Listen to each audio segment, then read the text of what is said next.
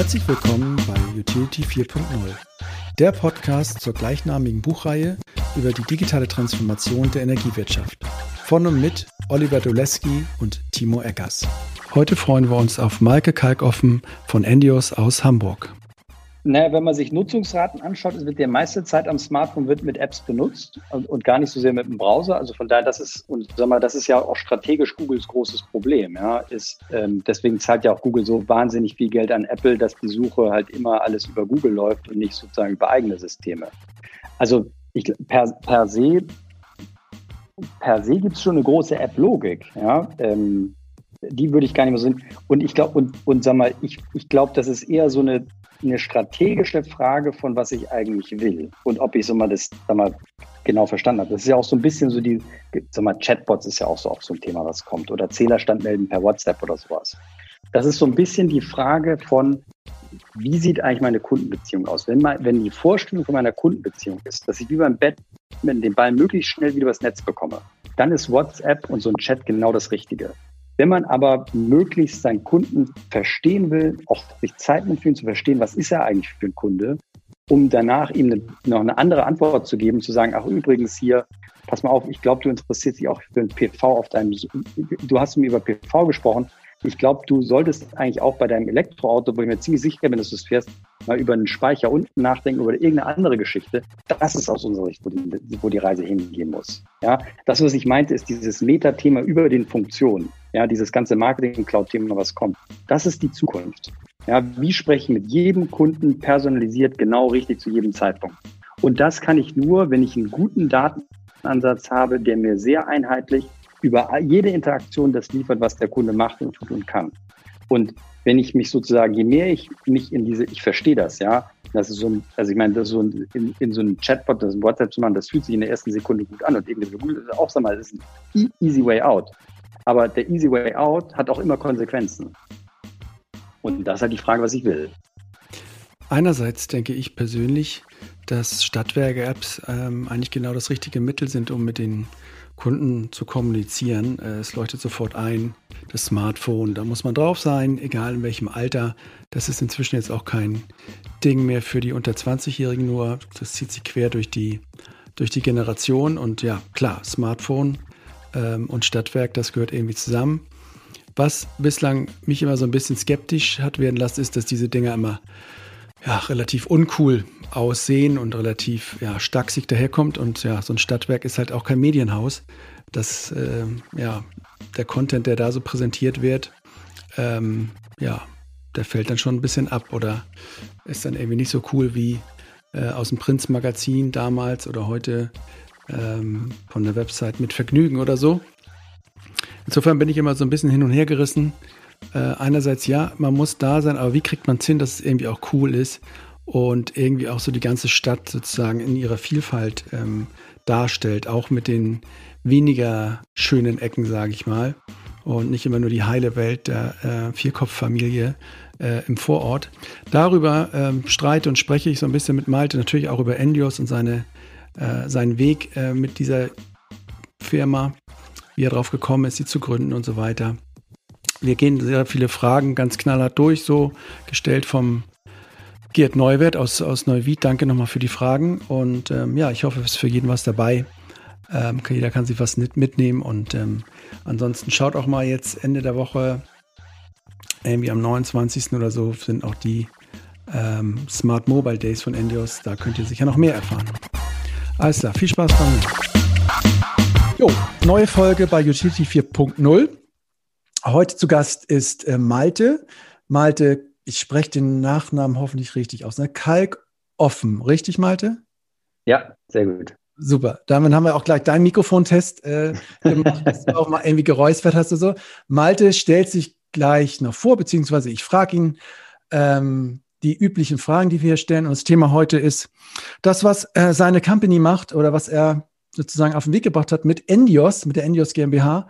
Und ich meine, Stichwort ist einfach Apps für Stadtwerke, die er da seit, ich weiß nicht genau, wie vielen Jahren baut. Gehen wir auch drauf ein. Und ich kann vorweg sagen, Malte, wir haben uns ja mal kennengelernt, da auf der E-World. Und für mich, mein Bild von dir ist immer so, du bist ja irgendwie so, du kommst ja aus der Beratung auch, ne? Bist ja so ein BCG-Typ für mich, so ein smarter Typ und hat mich immer irgendwie, fand ich irgendwie immer sympathisch, wenn wir da die Bierchen weggelötet haben und ja, bist für mich immer so ein smarter Typ in der Energiewirtschaft, der auch ein Auge hat für gutes Design und deswegen gucke ich da aber besonders gerne hin oder ich freue mich immer, ja, wenn ich die Entwicklung eurer Firma da so mitverfolge und was du so für Ideen hast. Also, herzlich willkommen hier im Utility 4.0 Podcast und ich freue mich auf das Gespräch mit dir. Malte, erzähl mal was zu deiner Person. Wie alt bist du jetzt eigentlich? Wo aus welcher Ecke kommst du? Wo bist du groß geworden? Was hat dich da geprägt? Was du erzählen magst, erzählst du, was nicht, lässt du einfach weg. Aber was ist, wie muss man den Mensch Malte verstehen? Moin Timo. Ja, auch das kann man, genau. Wir grüßen ist auch immer gut. Mhm. Ich glaube, das Moin ist schon mal das erste Indiz, wo komme ich her? Ich bin Hamburger. Ach so. In Hamburg geboren, im Nordosten von Hamburg aufgewachsen, an der Grenze zu Schleswig-Holstein. Bin jetzt mittlerweile 43 und in der Tat, wir haben uns bei einem sehr sympathischen Abend, das war auf der E-World, glaube ich, mit Christian von der EWE kennengelernt und haben uns da, glaube ich, durch diverse Bier-Tastings, Gin-Tastings und sowas durchgearbeitet. Und das, also, wenn man so zurückblickt, das ist ja die sehr sympathischen Aspekte dieser Branche. Absolut. Die man auch wieder freut, wenn sie wiederkommen. Ja. Absolut. So, wie bin ich dazu gekommen? Du hast so ein bisschen Stichwort gemacht. Ich habe BWL studiert und so ein bisschen VWL auch. Auch in Hamburg, dann bist du da geblieben dann und so? Hast du wirklich ich war kurz mal im Ausland gewesen, aber ich habe das in Hamburg studiert bin dann Berater geworden. Ich hatte mir so ein paar Sachen angeschaut, L'Oreal, aber irgendwie war das so ein bisschen das Sympathischste, was ich fand, was mir am besten gefallen hat. Habe begonnen ursprünglich und wollte Autos machen. Was wolltest du machen? Autos? Autos, ich finde ja schon irgendwie so, muss ich mal ganz ehrlich sagen, das darf man in dieser Branche gar nicht sagen, aber ich finde doch schon eigentlich auch so Autos und Verbrenner finde ich schon auch toll. Und die klingen auch toll. Und irgendwie habe ich das schon in meinem Herzen, viel Verständnis vor, obwohl ich jetzt auch ein E-Auto fahre. Also von daher irgendwie so ein bisschen so Emotionalität habe ich da. Aber irgendwo in der Garage steht auch noch so eine Cobra rum, oder? Dass du jetzt keinem erzählst, oder? Irgend so ein V8? Nee, wer weiß, man sagt niemals nie und so, aber so alte Autos ist auch nicht so richtig meins. Also was denn? Von daher so... Was sind denn deine Autos, wenn du jetzt, wenn du da von Verbrenner träumst, was ist so dein, was du geil? Also ich hatte mir damals, hatte ich so ein Dreier-Cabrio dann irgendwie so als Dienstwagen gehabt mit so einem reinen Sechszylinder und der klingt halt irgendwie toll. Das ist einfach ein schöner Motor, den BMW da baut, ja. Ich glaube, das... ich dachte, du stehst auch auf so ältere Autos, so irgendwelche, keine Ahnung, irgendwie aus den... So ein G-Modell oder so, irgendwie so einen alten Porsche oder sowas. Ja, genau. Oder sowas. Ja. Ja, also in der Tat, ich habe da ein hohes Sympathieverständnis für, ich habe nur leider keinen und irgendwie ist der Zeitpunkt, die zu kaufen, auch hätte ich mal früher machen sollen. Und der Einstieg in die Branche ist auch wahrscheinlich, ist noch möglich. Ich meine, die nähert sich ja jetzt an. Du kommst ja wieder über die, gut, ist eine lange Bande, die mal da geht, aber vielleicht wird das noch was. Ja, genau, wer weiß. Ja, wer weiß. Und habe da auf jeden Fall begonnen und habe Energie gemacht, habe mich dann das erste Mal selbstständig gemacht mit zwei Freunden und wir haben so ein Einladungsportal gemacht. Das war de facto so ein, wie man es als guter Deutscher macht, man kopiert ja eine amerikanische Idee und haben E-Wide quasi kopiert und das nach Deutschland gebracht, das hieß dann InWide. Malte, darf ich nochmal fragen? Du sagst das immer so, ich habe das damals nicht gemacht, irgendwie, gut, ich bin jetzt vielleicht ein bisschen älter, aber wie kamt ihr darauf, euch selbstständig zu machen? In welcher Phase war das? Nach dem Studium oder mit ein paar? Nee, da war ich 2,5 Jahre bei BCG gewesen ungefähr. Achso, da warst du schon im Job so ein bisschen? Genau, war so ein bisschen im Job und dachte so, wenn die ganzen Leute hier so irgendwie sich jetzt hier irgendwie, da war gerade die Zeit, wo, glaube ich, hier StudiVZ für, was war das, 80 Millionen an Holzbring oder sowas ging, da dachte ich mir, okay, da muss irgendwas gehen. Kann man ja auch machen.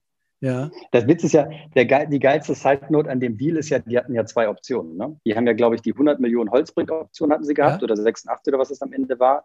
Oder 10% an Facebook, Share Deal. Ja, gut, das wäre natürlich jetzt ein anderer Schnack. Das wäre auch nicht schlecht gewesen in Hindsight, ne? Ja. Aber gut, so ist das Leben, ja. Aber ich stelle mir das so vor, ich stelle mir das so vor, also BCG-Berater, smart wie du es bist, andere auch, sehen halt, also sind halt eh drauf auf diesem Thema, so Geschäftsmodelle analysieren, irgendwelche Sachen strukturieren, dann siehst du halt da, irgendwo gehen diese Dinger durch die Decke und dann will man da auch irgendwie vielleicht mit, man hat einfach Bock, aber ihr habt ja auch gute Kohle verdient bei BCG, habt ihr dann da gekündigt oder habt ihr es so nebenbei erstmal versucht, da irgendwie mitzuspielen? Bei dem? Ja genau, da muss man schon rausgehen, ich meine, das schaffst du nicht parallel, ne? Ja. Also ich meine, also zumindest damals war das so, dass man echt relativ viel gearbeitet hat. Also ich glaube, typischerweise habe ich da von so 9 bis 12 Uhr nachts gearbeitet. Ja. Würde ich sagen, das war ein relativ normaler Arbeitstag. Und also zwischen 12 Uhr nachts und 9 Uhr morgens was gründen, ich glaube, beim besten Willen ist das nicht. Also zumindest bei mir nicht drin. Wer weiß, ob es da irgendwelche schlaueren Menschen gibt, die das noch besser können. Da haben wir sozusagen, haben wir alle drei unsere damaligen Jobs beendet. Ein anderer Mitgründer war auch bei BCG, ein dritter war bei einem Private Equity Unternehmen, bei 3i war da, glaube ich, gewesen. Ja. Wir haben dann gekündigt, haben es dann gemacht und haben eine ganz spannende Zeit gehabt, das erste Mal so ein Startup da aufzumachen. Damals waren die Probleme ja noch ganz anders, ne? Ja. Weil es ist total witzig, im Nachhinein zurückschauend ist, also damals war ein echtes Problem sowas wie mit Server und Serverkapazität und wie das alles funktioniert. Wir hatten da so 4 Server, die liefen redundant die ganze Zeit. Energetisch völliger Unsinn, weil du hast ja eigentlich nur 4 Server gehabt, weil du einzelne so Spitzen abdecken musstest. Ne? So die nach einer Pressemeldung oder sonst irgendwas kam oder irgendwelchen anderen Events. Dafür die ganze Zeit hast du eigentlich nur Luft erhitzt. Ja. Und das kannst du jetzt natürlich viel schöner anders lösen. Auch wenn das ist natürlich... Ja, genau, das geht einfach so und musst ja nicht irgendwie einen Kopf drum machen, wie das irgendwie funktionieren kann. Im Kern war das aber was jetzt für ein Portal? Was konnte man darüber machen? Du konntest Menschen zu Veranstaltungen einladen. Ja, du konntest, also jeder hat so eine kleine quasi Microsite bekommen von seiner Veranstaltung, also Timos Geburtstag. Ja. Ja. Da konntest du deine Leute einladen. Das System hat dann E-Mails verschickt, hat geguckt, wer sagt zu, wer sagt ab. Du konntest zum Beispiel sagen, okay, und ich hätte gerne, dass jeder zu meinem Geburtstag muss eine Torte mitbringen, irgendwer soll, Kuchengabeln mitbringen und das konnten dann die Leute abhaken. Du konntest danach drüber Fotos teilen. War echt eine ganz witzige Sache so. Okay. Wir hatten so einen Twist gehabt, dass wir, sag mal, das ganze Thema nicht nur funktional betrachtet haben, sondern wir haben auch gesagt, pass mal auf, das hat ja eigentlich sehr viel soziale Aspekte damit drin. Denn, sag mal, Veranstalter sein hat ja was sehr Soziales. Also, sag mal, das ist ja, vergiss mal während Corona-Zeiten, aber das ist ja das Ursoziales. Also, was heißt denn das, wenn ich so zur Antwort da bin? Und wie kann ich eigentlich Leuten helfen, dass sich vielleicht mehr trauen, diese tollen Sachen für Freunde, für Bekannte oder sowas zu machen? Was brauchen die eigentlich? Brauchen die Inspiration? Brauchen die Rezepte? Was brauchen? Und das haben wir so ein bisschen drumherum noch aufgebaut. Und diese Kombination war ganz interessant für ein Hamburger Magazin oder ein Hamburger Verlag, ein Jahreszeitenverlag, der hat damals, muss man sagen, gibt es ja heute nicht mehr, eine Zeitung rausgebracht, die hieß Prinz. Da waren so Veranstaltungstipps drin und so grundsätzlich, so was kann man eigentlich machen so am Wochenende, wo geht man hin, was kann man tun. Und da haben wir ganz gut dazu gepasst und die haben das dann gekauft. Und dann sind wir wieder zurück. Ehrlicherweise sind wir alle drei dann, zwei von uns sind in die Beratung zurückgegangen. Einer davon ist zu Axel Springer gegangen. Ich bin auch zurück in die Beratung gegangen. Und so interessanterweise ist das so ein bisschen der Einstieg in das, was ich jetzt mache. Denn, sag mal, ich bin unmittelbar zurückgegangen und habe dann wieder Autos gemacht, was ich irgendwie spannend finde. Und dann lief ich einmal über den Flur und da hat mich so ein Seniorpartner abgefangen und der meinte, du Malte, ich habe hier so eine ganz komische Ausschreibung von so einem großen Energieversorger, die wollen hier irgendwas machen mit Internet. So, und da ging es um das Thema Smart Meter. Das war 2008 oder sowas oder 2009. Guck dir das mal an. So, und ich meine so, du Matthias, ich schaue mir wirklich das sehr gerne an, kein Problem, aber ich habe von Energie keine Ahnung. Ich habe Internet gemacht. Ja, das ist kein Problem, das ist irgendwie sowas mit Internet und Daten und so. Ich glaube, das macht Sinn, wenn du das schreibst. So, und spätestens nach dieser zweiten Wiederholung der Bitte überlegt man sich dann ob man dann das ist auch so ein hierarchisches Gebilde. Ja, und dann sagt man sich, Mensch, Matthias, das ist eine fantastische Idee. Ich werde dieses Angebot schreiben. Ja. Du hast mich überzeugt. Ja. Ich kann es mir vorstellen. So. Und da haben wir irgendwie ein bisschen Glück gehabt und haben das dann irgendwie gewonnen. Und aus diesem Thema ist dann irgendwie das Smart Home Projekt geworden. Beim großen Energieversorger, was wir dann eine ganze Zeit lang begleitet haben. Und somit bin ich dann in dieser Beratungslogik bin ich dann in die Energiewirtschaft gekommen. Ja? Weil dann bin ich auch befördert worden, wurde dann Projektleiter und dieses Jahr, Mensch, hier, du musst doch über eine Partnerförderung danach denken, da brauchst du eine Plattform, brauchst auch Kunden und du machst doch jetzt schon so lange Energie. Ich meinte, ja, also bin mir gar nicht sicher, ob ich Energie mache. Also ich mache hier ein sehr, sehr spezielles Thema, was eigentlich gar nicht so viel mit Energie zu tun hat. Ja, habe ich verstanden, Malte, aber du machst doch, das ist doch beim Energieversorger, oder nicht? Ich so, ja, genau, also das ist jetzt deine Plattform. Da dachte ich, okay, da habe ich jetzt auch nicht ganz verstanden, aber dann ist das wohl so. Und war dann wirklich in der Energiewirtschaft dann fest verankert und habe dann, mich von diesen großen Energieversorgern eher in die kleinen orientiert, also so klein ist dann eher so Regionalversorger und größere Stadtwerke und habe da viele tolle Projekte gemacht. Und kam dann so ein bisschen auf dieses Thema, auf das, mit dem wir dann gestartet sind, 2015, nämlich der Frage ist, wie gehen eigentlich Energieversorger grundsätzlich mit ihren Kunden um? Ja, und und diese ganze Kundenschnittstelle, die fand ich, also da konnte man noch mehr für tun. Ja, so despektierlich wurden dann Busse bedruckt und es wurden Kundenzeitschriften in die Tür geworfen.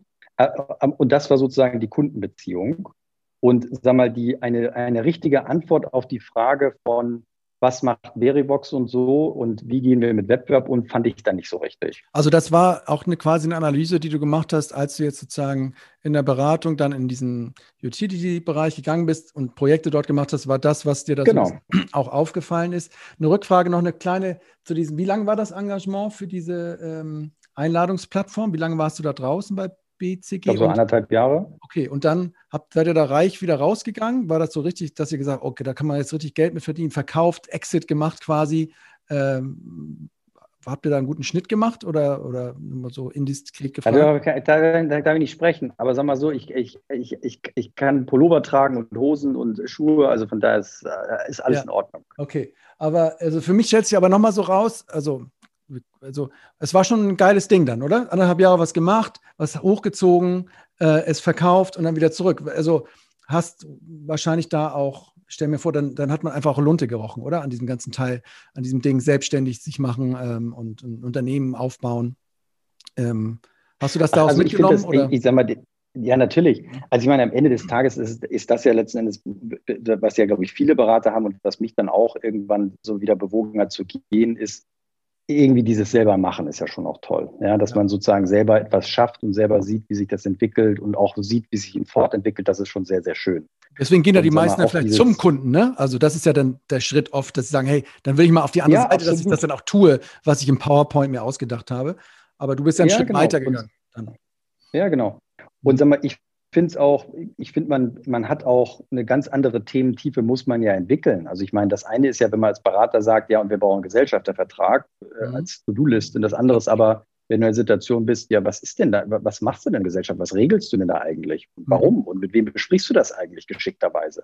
Ja. Und das hat mich fasziniert und das fand ich toll und sehr viel gelernt und deswegen fand ich das, gleichzeitig fand ich das interessant und die Hemmschwelle war natürlich geringer, weil man einfach wusste, was dann passiert. Also, das Wasser ist ja schon angewärmt, wenn man das zweite Mal reinspringt. Und es wird ja, ich meine, die Seriengründer, warum sind die Seriengründer? Weil die einfach das Wasser schon aufgewärmt haben. Und was ich beim 3., 4. Mal, weißt du genau, wen rufst du wann an und du hast ganz viele Fragen, hast du nicht mehr. Und trotzdem ist es halt jedes Mal ein bisschen aufregend, ne? Das ist halt auch so ein bisschen... Ja, klar. Ja, klar. Und mit diesem Mindset sozusagen im Hintergrund, mit diesen Erfahrungen, hast du dann gesehen, komm, beim Kunden, da kann noch einiges gehen bei Stadtwerken, bei Energieversorgern, wie du meintest, ne?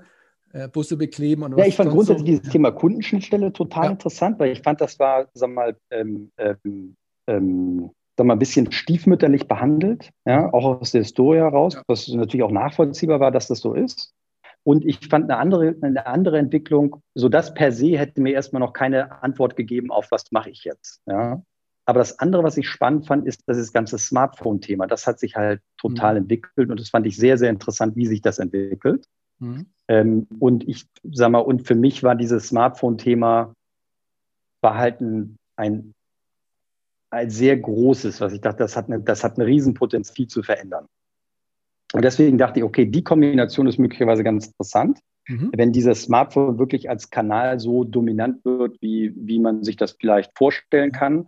dann ist das, sagen wir mal, für Energieversorger extrem wichtig, da drauf zu sein, um eine Oberfläche mit den Kunden zu haben. Ja. Denn, sagen wir mal, wenn der Kunde einen Großteil seiner Zeit, die er mit irgendwelchen Sachen verbringt, auf dem Smartphone ist, dann macht es ja Sinn, irgendwie auf diesem Smartphone zu sein und nicht irgendwie was auszudrucken, was, wenn Kunden nichts mehr lesen, dann bringt es auch nichts, wenn ich das schönste Buch ausgedruckt habe. Ja? Ja.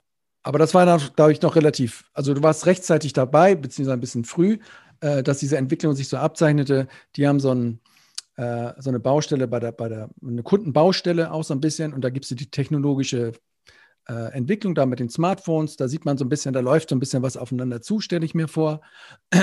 So, und dann aber ist ja trotzdem dann der Schritt, okay, da gehe ich jetzt wieder rein.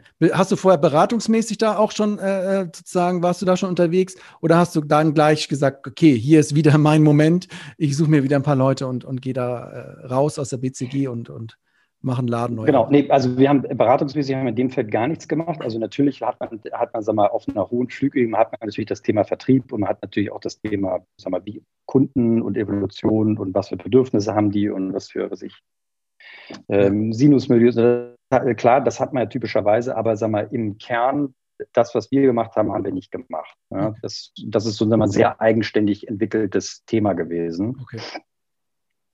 Okay, wie ging es dann los? Oder dann hast du diese ja gut, und so ein bisschen die Idee war halt gewesen, ich dachte, okay, pass mal auf, aber grundsätzlich zu sagen, okay, da gibt es auf der Kundenseite gibt es ein Thema, über was man nachdenken kann, technologisch gibt es das Smartphone, das ist ja noch nicht so richtig, also das ist ja noch keine Geschichte, die man am Ende erzählen kann. Und sag mal, unsere Idee, oder die Idee damals war, und dieses ehrlicherweise noch ziemlich genau die wir jetzt auch noch haben, ist zu sagen, ja, pass mal auf, lieber Energieversorger, überlegt mal, ob euer Thema so alleinstehend so spannend ist, als dass ihr den Kunden begeistert. Mhm. Wollt ihr das nicht irgendwie mischen mit Themen, die eine Relevanz für den Alltag haben? Mhm. Und ich glaube, grundsätzlich, das stimmt immer noch und das ist immer noch total valide für die meisten unserer Kunden.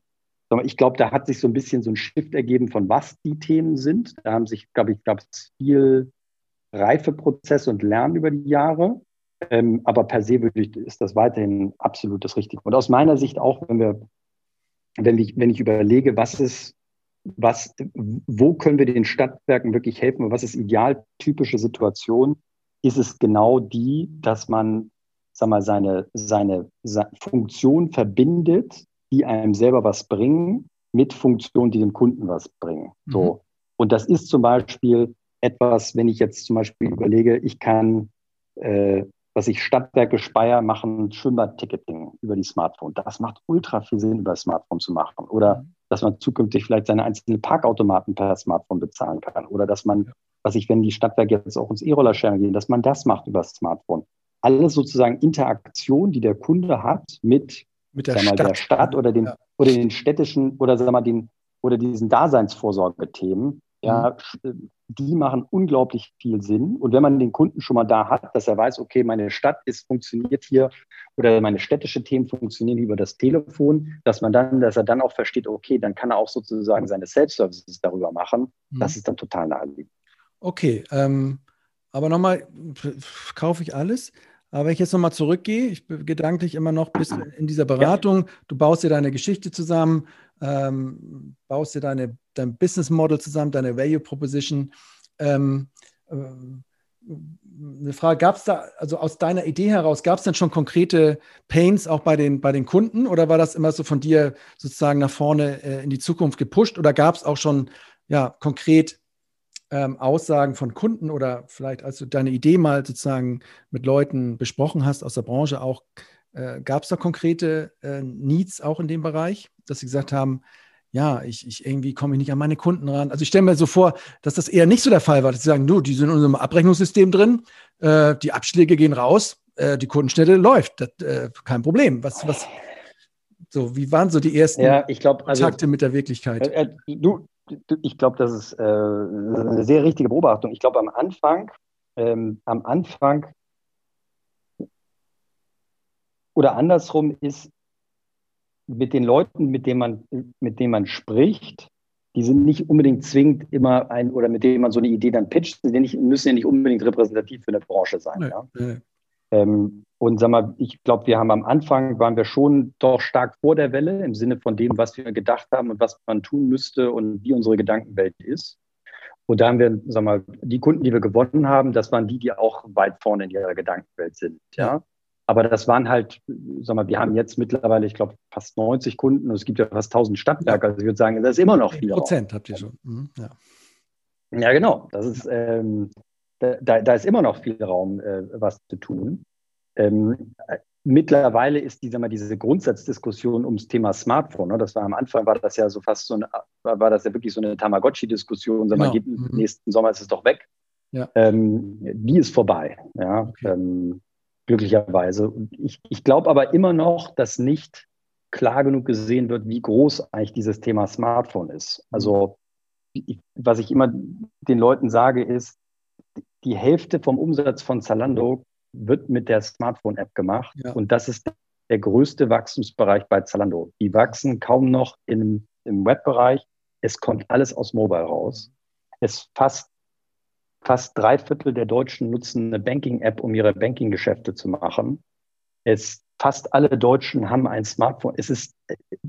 Man kann nur sagen, das Thema ist riesig und ich kann jetzt noch lange sagen, ja, ich habe aber hier eine Website und die ist auch responsive, ich kann das auch machen oder hier Smartphone, die können auch dann zu mir in den Laden kommen oder die können auf die Website, kann ich alles machen, aber der Kunde ist woanders. Mhm. Und je schneller ich das einsehe, dass der Kunde da ist, umso schneller kann ich auch die ganzen Vorteile für mich davon nutzen. Okay. Und die sind unfassbar groß. Das heißt, irgendwann, ich glaube, die haben wir noch gar nicht erwähnt, hast du die Firma Endios dann gegründet. Und wenn ich das mal jetzt zusammenfasse, und hast dir gesagt, ich baue Dinge, damit Stadtwerke auf dem Smartphone stattfinden. Was war denn so, oder wie passierte diese Gründung? Mit wem hast du dich da zusammengetan? Und was war das Erste, was ihr da gebaut habt? Und wann war das eigentlich? Vor wie vielen Jahren? Das war doch schon 2015, glaube ich, muss das ungefähr gewesen sein. Okay. Genau. Ja, da haben wir unsere erste App gebaut. Die hieß Steppi. Das war so ein klassischer Name, so ein Duschname. Wenn ich den, das ist unter der Dusche auch, glaube ich, entstanden, als ich, glaube ich, hier Pharrell Williams gehört habe. So muss das gekommen sein. Ja. Genau. Also die Kombination ist Stadtwerk, App und Happy, passt da ja ganz gut zusammen. Ach so, Happy, genau, okay. Hm? Genau. Na gut. Das war halt total praktisch, weil der Name war halt, der ist eingängig, weil den hört man und der ist irgendwie bescheuert. Ja. Also den kann man sich gut merken. Die Domain war noch frei und markenrechtlich war die auch sauber. Von daher war das ein ganz guter erster Schritt für unser Produkt. Und das war sozusagen die erste Generation an Apps, die genau das machen sollte, nämlich Funktionen vom Energieversorger zu kombinieren mit städtischen Angeboten, also Nachrichten, Veranstaltungen und so der Art. Und hast du die jetzt selber zusammengedengelt dann? Bist zum Notar gegangen, hast gesagt, ich bin jetzt selbstständig, hier Malte, ich bin für alles, ich mache alles hier? Oder wie hast du dann Leute eingestellt, Geld zusammengekriegt? Wie war so dieses Gründungsding, was du vielleicht auch viele draußen fragen? Na, ich habe auch so eine Idee, aber wie bist du diesen Weg gegangen? Hast du deine Familie angepumpt, dass du Geld kriegst oder hast du noch Kohle aus dem Verkauf? Und wie kannst du da nochmal was zu sagen, wie das so entstanden ist? Genau, also das ist so ein bisschen, ja klar, ein bisschen Geld habe ich da reingesteckt bei mir, was ich da aus dem Verkauf auch hatte. Ja. Und habe, ich glaube, die erste Mitarbeiterin war die Assistentin von meinem Chef. Die hast du gleich als erstes mitgenommen. Mhm. Ja, sehr und so ist das Ganze dann gestartet. Ja. Und dann gut, hat man die Assistentin, dann hat man alles eigentlich, oder was? Hört sich jetzt auch so ein bisschen, komm, ich habe die Assistentin. Tolle Frau, wirklich tolle Frau, die hat wirklich ganz viel beigetragen und ganz viele tolle Sachen gemacht und enorm gut organisiert. Sag mal, wir haben uns da wirklich prima ergänzt. Mhm. Aber du brauchst ja auch Entwickler, Leute, die das bauen. Genau, und das war der Start. Und das war ehrlicherweise,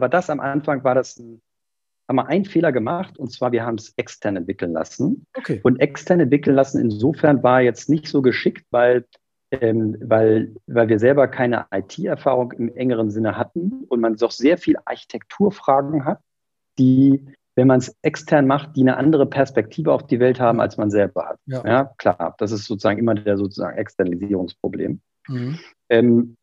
Und das Ja, da hatten wir sozusagen dann die erste Version dann quasi extern entwickeln lassen, haben parallel dann den CTO gesucht, den dann auch dann irgendwann bekommen und hatten dann sozusagen die Version fertig, hatten CTO und dann haben wir dann sozusagen den ersten, der erste Entwickler, glaube ich, den wir hatten auf Mobile-Seite, der war, glaube ich, so ein Alleskönner, der konnte iOS und Android. Ich bin auch begeistert, dass es diese Menschen gibt, die wir heute gerne noch einstellen. Da haben die ihn dann sozusagen eingestellt und da haben wir sozusagen angefangen, dann einzelne Funktionen dann noch weiterzuentwickeln, neu zu entwickeln, je nachdem, was da Kundenbedarf war. Und was waren so, also ich meine, das ist ja schon auch cool. Es ist jetzt nicht so ein mega komplexes Geschäft, was man sich da ausgedacht hat. Es ist irgendwie webbasiert, es ist so online-basiert. Ich brauche jemanden, der natürlich technologisch das Backend kann, das Frontend.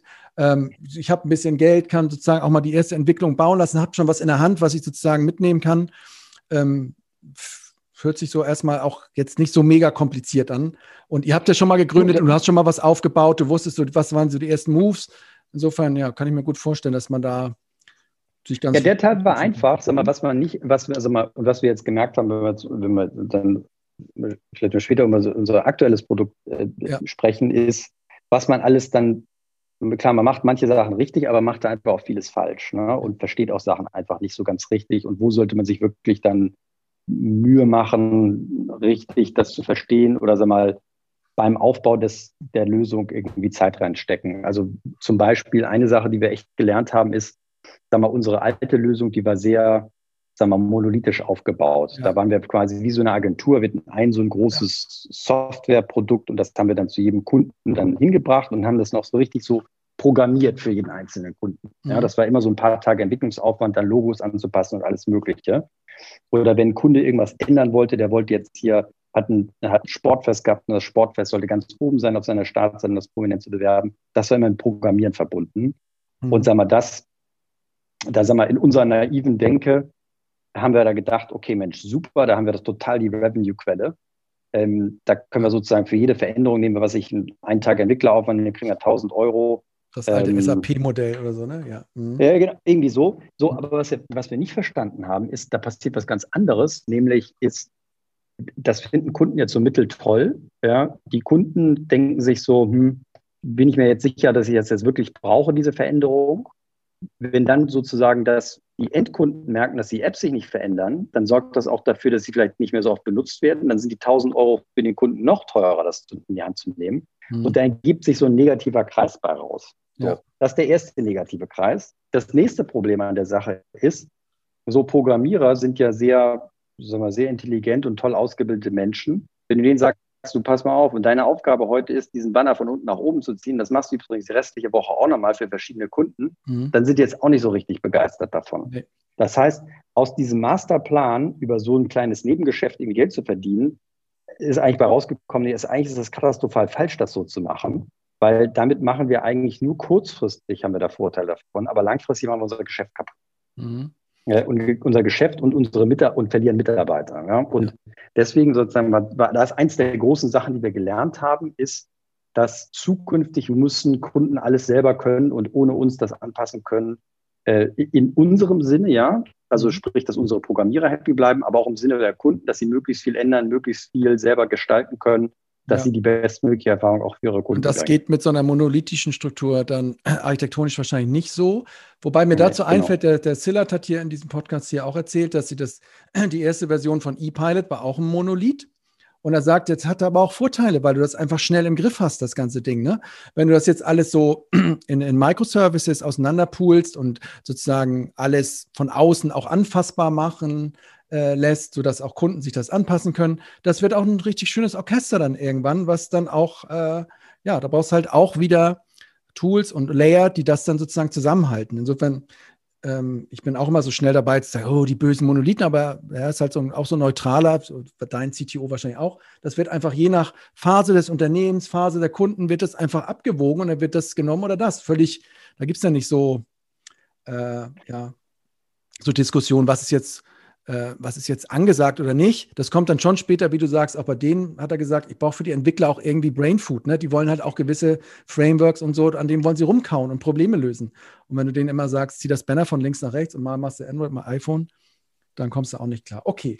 Also ihr habt es ist auch schlichtweg nicht bezahlbar. Ne? Ja, also wenn man es mal anschaut, wir haben jetzt die neue Version, haben wir wahrscheinlich jetzt mehrere Millionen Euro Entwicklungsaufwand reingesteckt. Ja. Das hätten wir am Anfang gar nicht gekonnt. Mhm, genau.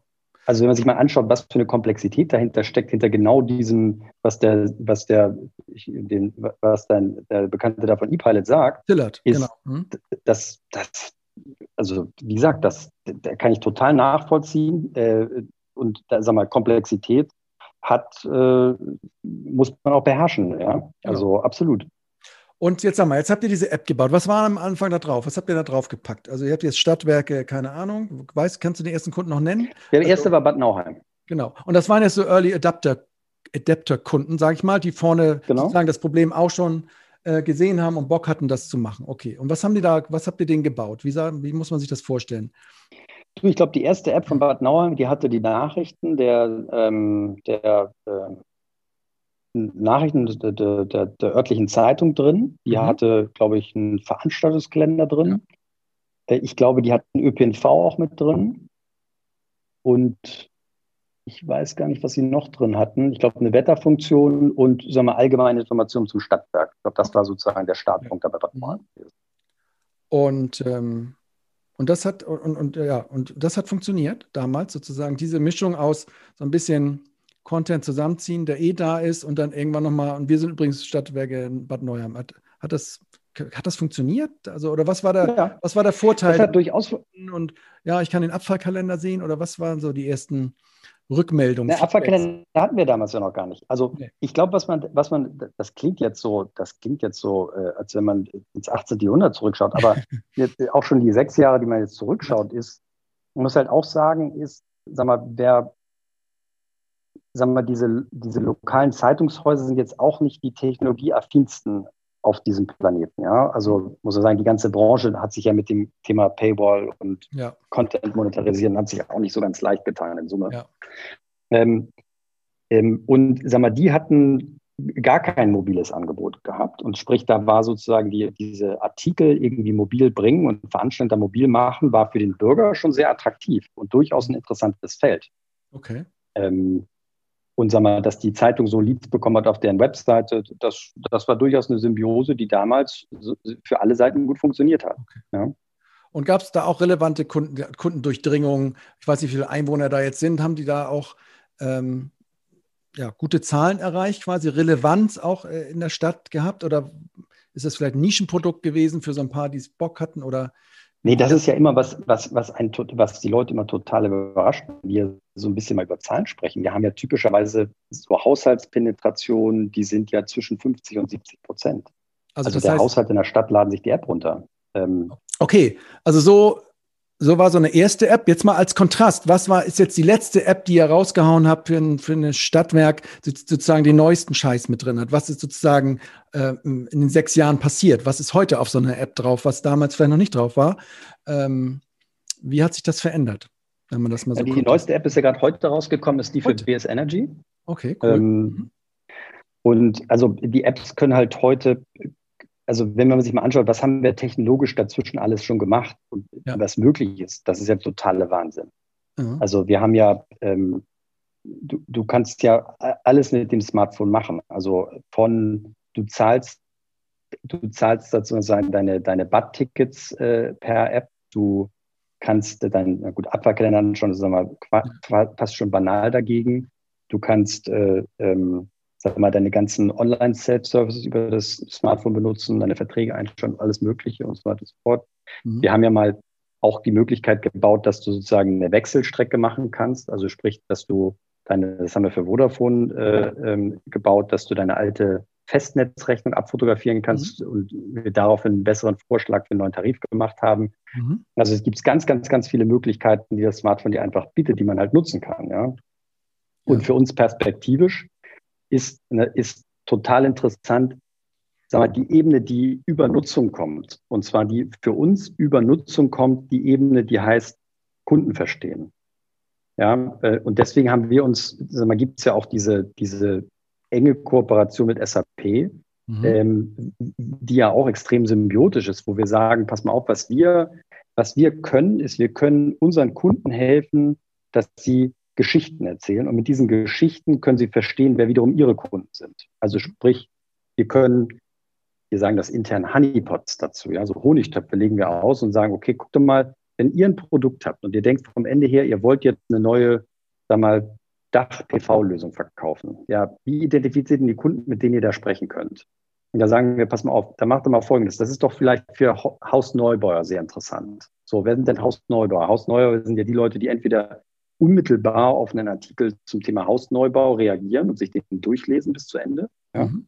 Oder sind es Leute, die vielleicht dem Thema ein bisschen davorstehen, die vielleicht eine junge Familie haben? Ja, wer hat eine junge Familie? Wer kriegt denn vielleicht ein Kind? Ja, vielleicht die Leute, die einen Babybereitsgutschein einlösen oder die vielleicht irgendwas anderes in die Richtung machen oder sich für einen Babyschwimmkurs anmelden. So, und wir sagen, wir können diese ganzen Datenpunkte haben wir über die verschiedenen Funktionen, die wir bieten. Was wir nun nicht haben, ist ein System, was aus diesen ganzen Datenpunkten eine intelligente Analyse macht und eine Antwort strickt. Und das ist immer die Symbiose zwischen uns und der SAP Marketing Cloud, wo wir sagen, wir können diese ganzen Punkte liefern in dieses System. Das System macht dann eine Analyse, hat dann vielleicht Regeln, die sagt, okay, wenn bestimmte Dinge gelten, dann macht das. Mhm. Und wiederum können wir die Antwort geben.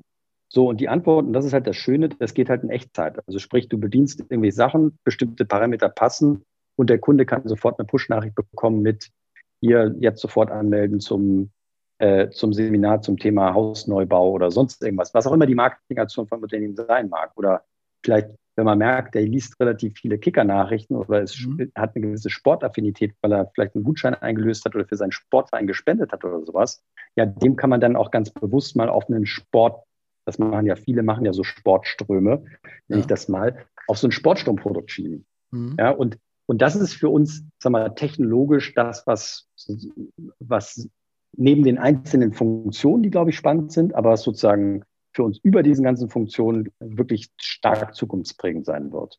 Nochmal diese Marketing Cloud, das habe ich mich auch gefragt.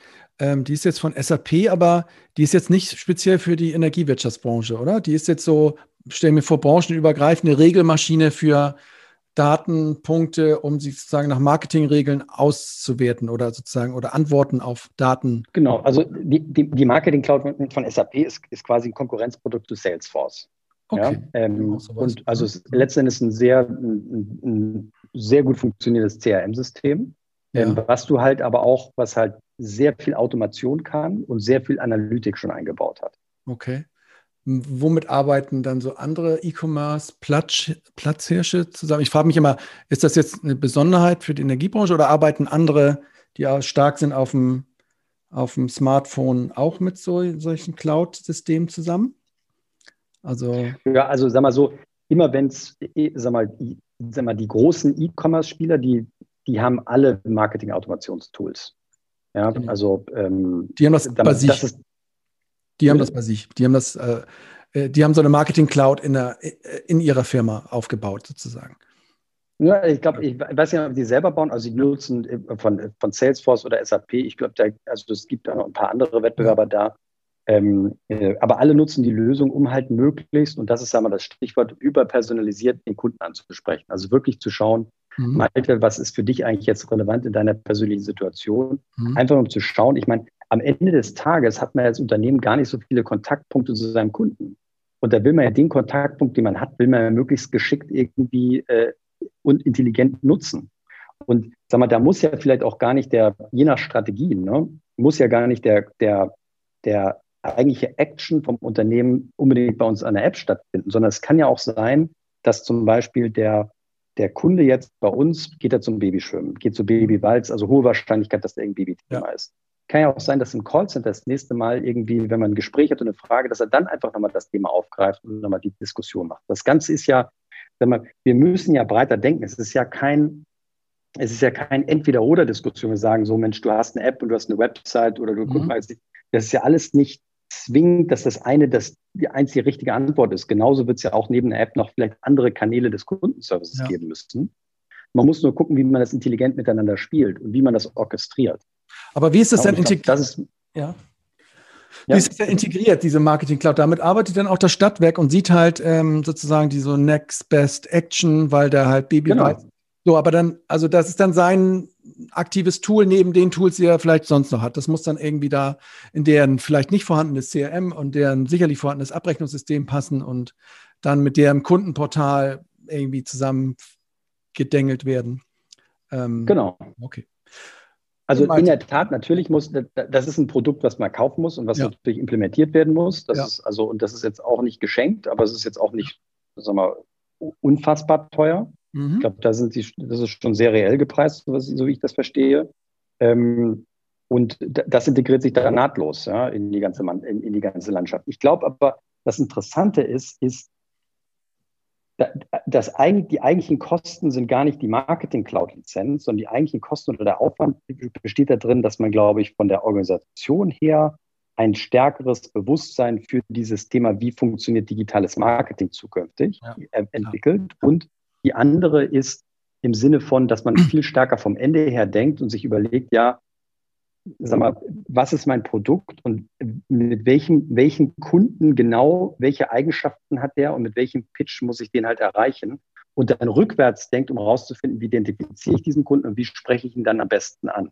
Mhm. Das ist aus meiner Sicht eine andere Logik, als wir oft jetzt überlegen, wo es einfach sozusagen große Kampagnen gibt, die eher oft auch undifferenziert ausgespielt werden. Okay. Gut, Malte, ich wechsle mal ein bisschen den Modus hier. Ich habe ein paar Fragen vom Gerd von Stadtwerken Neuwied bekommen. So, und das ist so ein typischer, glaube ich, interessanten Stadtwerk, was jetzt das Thema noch nicht hat, so eine App noch nicht hat. Und ich würde einfach die Fragen mal so ein bisschen durchknallen und würde dich mal bitten, einfach so relativ kurze Antworten zu geben. So ein bisschen Faktenchecker hier mal. Da fragen natürlich als erstes, was kostet eigentlich diese App, wenn ich das jetzt kaufe? Also das hängt natürlich davon ab, wie groß ist der Ort oder das Stadtwerk, das wir damit ausstatten natürlich und wie groß ist der Funktionsumfang. Okay. Ich würde mal sagen, so ein typischer Startpreis ist irgendwo zwischen 30.000, 40.000 Euro startet. Okay, dann bekomme ich diese App. Okay, und bin da sozusagen erstmal live mit dem Ding. Und das sind laufende Kosten oder sind das oder? Ja, die kommen noch dazu. Das ist auch ungefähr so in der Größenordnung. Das heißt, ich gebe 30.000, 40.000 Euro aus, dann habe ich das Ding schön da stehen, so wie ich es möchte.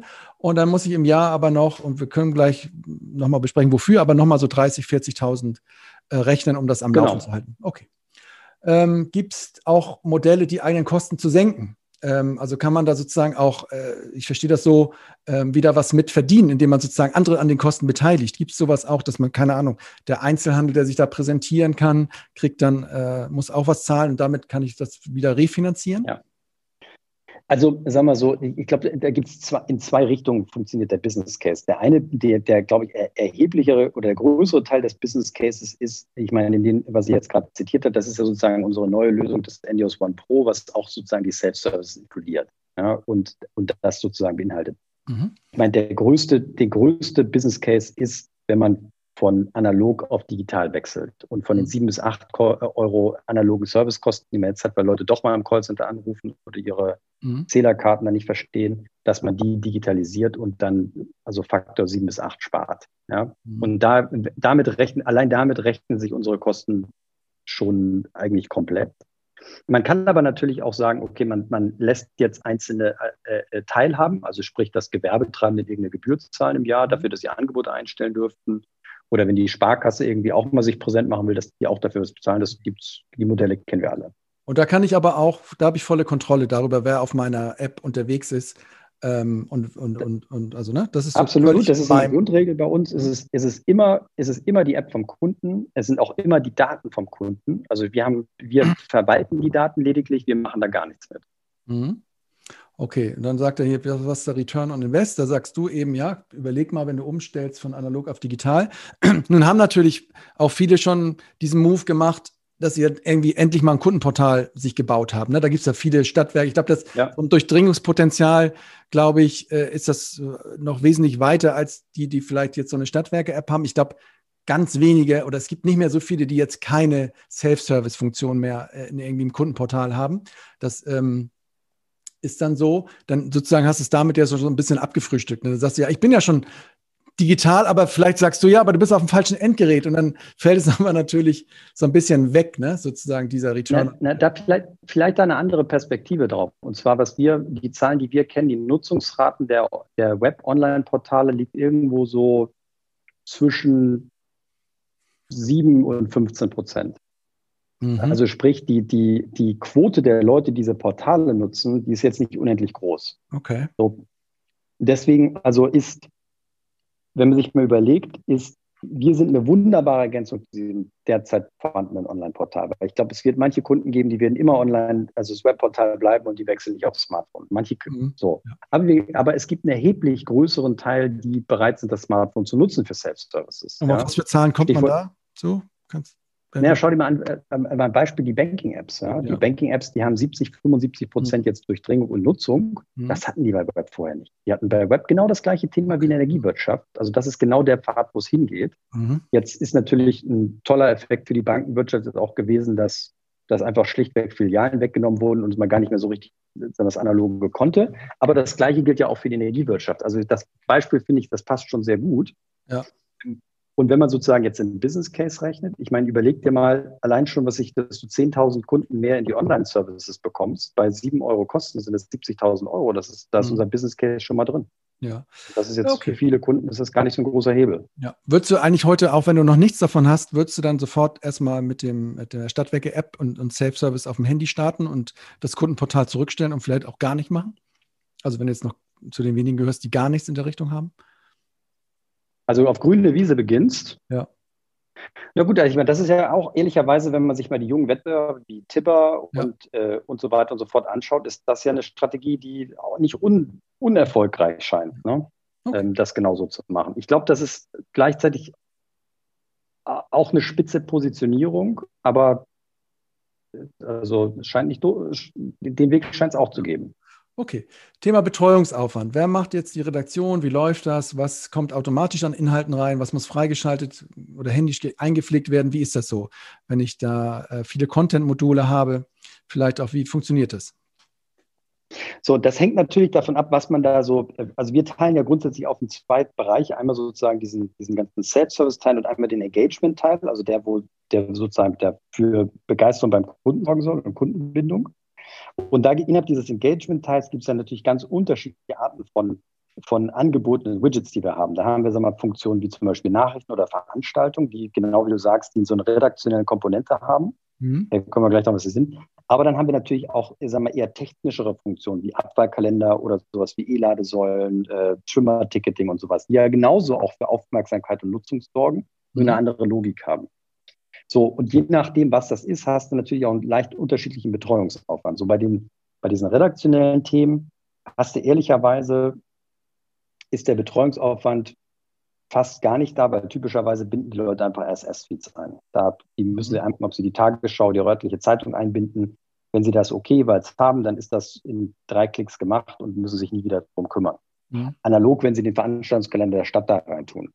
Interessant wird es natürlich dann, wenn du sozusagen an Themen kommst, die Neuigkeitswert haben oder die besonders sind. So, also ich sage jetzt mal zum Beispiel, du machst jetzt so ein E-Roller-Sharing. So ein E-Roller-Sharing, klar, da ist unsere Komponente vorne, ist natürlich für den Endkunden essentiell, dass du es darüber machen kannst. Aber die eigentliche Frage ist, wie machst du es denn hintenrum? Ja, wie machst du es denn mit diesen Rollern? Welche Plattform ist dahinter? Machst du es mit Moqo? Machst du es mit wem auch immer? Da muss ich drum kümmern. So, sagen wir mal. Und genauso zum Beispiel bei diesem Thema Gewerbetreibende. Eine ganz tolle Sache ist, wenn du Gewerbetreibenden hast, die spannende Angebote reinmachen, wo die Boutique irgendwie schicke Sachen reinmacht, die sonst nirgendwo sind an tollen Themen. Ja, aber das hat halt einen hohen Aufwand in der Betreuung. Da muss den Gewerbetreibenden leider auch hinterherlaufen und die daran erinnern, dass sie da Angebote reinstellen müssen, um die zu gewinnen. Also, und je nachdem, welchen Pfad du gehst, hast du halt unterschiedlich viel Zeit, die du reinsteckst. Aber es gibt eine klare Korrelation zwischen Zeit, die du investierst, und Nutzungsrate in der App. Also je mehr spannende Sachen da drin sind, umso mehr wird sie genutzt. Also ich kann so automatische RSS-Feeds einbinden. Ich habe auch ein kleines Redaktionssystem, wo ich selber was reintippern kann, stelle ich mir vor, oder? Kannst du alles machen, genau. Das könnt ihr auch machen, wenn ich am Anfang da keine habe, keine Leute oder so, wo ich in der Aufbauphase. Würdet ihr auch machen? Ja, können wir auch machen.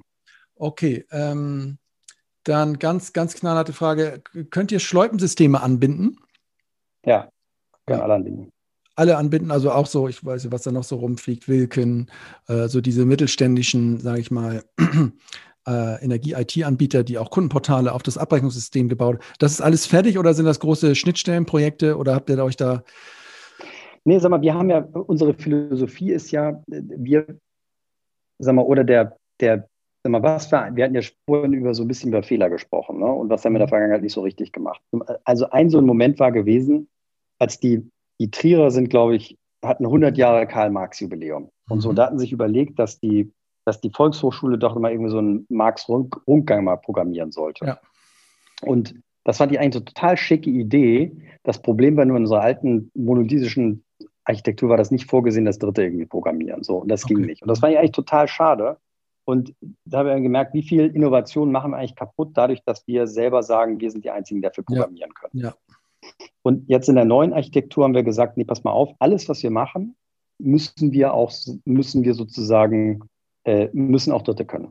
Also sprich, es gibt zwei Teams bei uns. Ein Team nennt sich, also mal, machen die Applikationen, ein Team heißt Plattform. Die machen wirklich alle Themen, die sozusagen ganz grundsätzlich sind. Mhm. Und Plattform ist zum Beispiel auch auf Mobile-Seite, dass wir so Standardkomponenten, also wenn du eine Kartenansicht hast, wie so eine Karte aufgebaut wird, also es kommt unten so ein Bottom-View-Controller, heißt der, so ein Ding hoch, wo du irgendwelche Sachen aussuchen kannst. Ja. Carsharing ist das ganz typisch. Ja. Und diese Komponenten, die bauen wir, die stellen wir aber auch jeder, der auf unserer Plattform was entwickelt, stellen wir denen auch zur Verfügung, dass er damit arbeiten kann und damit schneller arbeiten kann. So, und genau das machen wir in Richtung Frontend, aber wir machen das auch in Richtung Backend. Also zum Beispiel haben wir so einen Integrator geschrieben, wo du in so einer Benutzeroberfläche per Drag and Drop kannst du so Schnittstellen anbinden, inklusive Regeln, die gegebenenfalls ausgeführt werden, Validierung.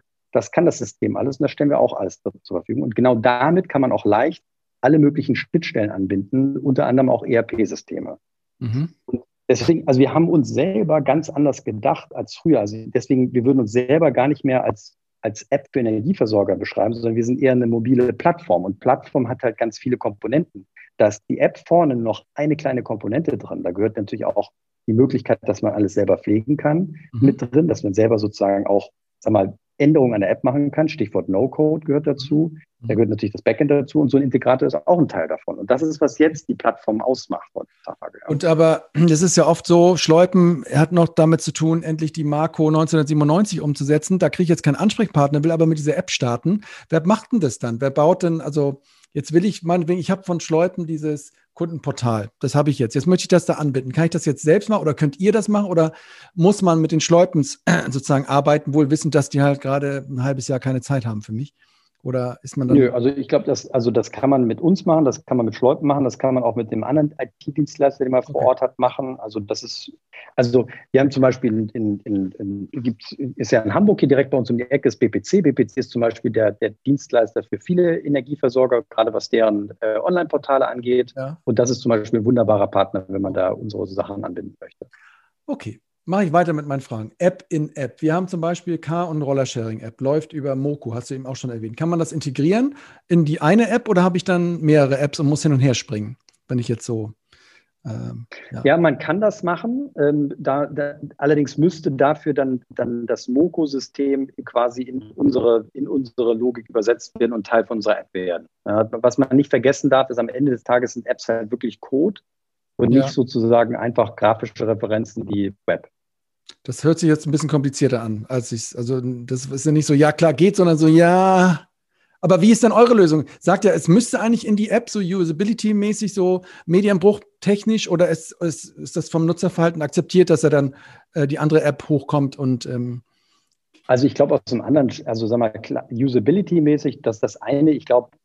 Wir halten uns ja alle ehrlicherweise doch stark auch an die Design-Guidelines von Android und Apple. Ja. Und damit sind die Apps zwangsläufig ehrlicherweise pro Betriebssystem schon ähnlich und angeglichen. Das wäre gar nicht für mich das stärkste Argument. Ich glaube, das Entscheidende ist mehr das Nutzererlebnis, was kommt durch, sag mal, ein homogenes Kontenlogik und so eine Single Sign-On-Logik. Ja. Das heißt, du nimmst einmal die Stadtwerke-App in die Hand, du hast einmal dein Konto da eingerichtet und alles danach passiert über dieses Konto, danach kommt Payment, du musst dich nicht woanders einloggen, musst keine separaten Namen und sonst was haben. Das ist, glaube ich, was das Besondere ist. Ja, stimmt. Und das geht? Oder ist das so ein bisschen schwierig. Ja, das geht. Ja, das geht. Das geht. Und sagen wir mal, das ist auch gerade, was ultra charmant ist aus meiner Sicht, weil das bedeutet, du musst gar nicht Hintergrundsysteme anpassen. Du kannst alte Systeme lassen, die wie auch immer sie aussehen. Es ist egal. Du kannst sie halt konnektieren und nach vorne sieht super aus. Und ob es hinten ein bisschen wuselig ist, kann dem Kunden total egal sein, weil nach vorne ist es homogen und einheitlich.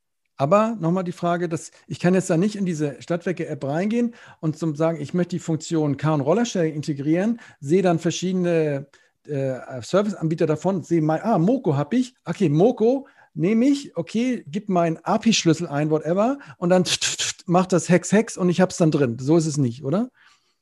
Naja, also wir müssen erstmal dieses Moqo-Modul bauen und danach könntest du dann in unser Moqo-Modul dann dein API-Key eingeben. Okay. Ja? Und aber ihr habt es noch nicht gebaut, ne? Also hat noch kein anderer dieses Moqo-Modul und ihr könntet das dann sagen, ja, haben wir schon mal gebaut. Nee, das haben wir noch nicht. Okay, alles klar. Nee. Was ist hier? Also Integration von Shops, Schwimmbad, Theater, Kino, denke ich, das ist, glaube ich, auch von Anfang an mit dabei gewesen.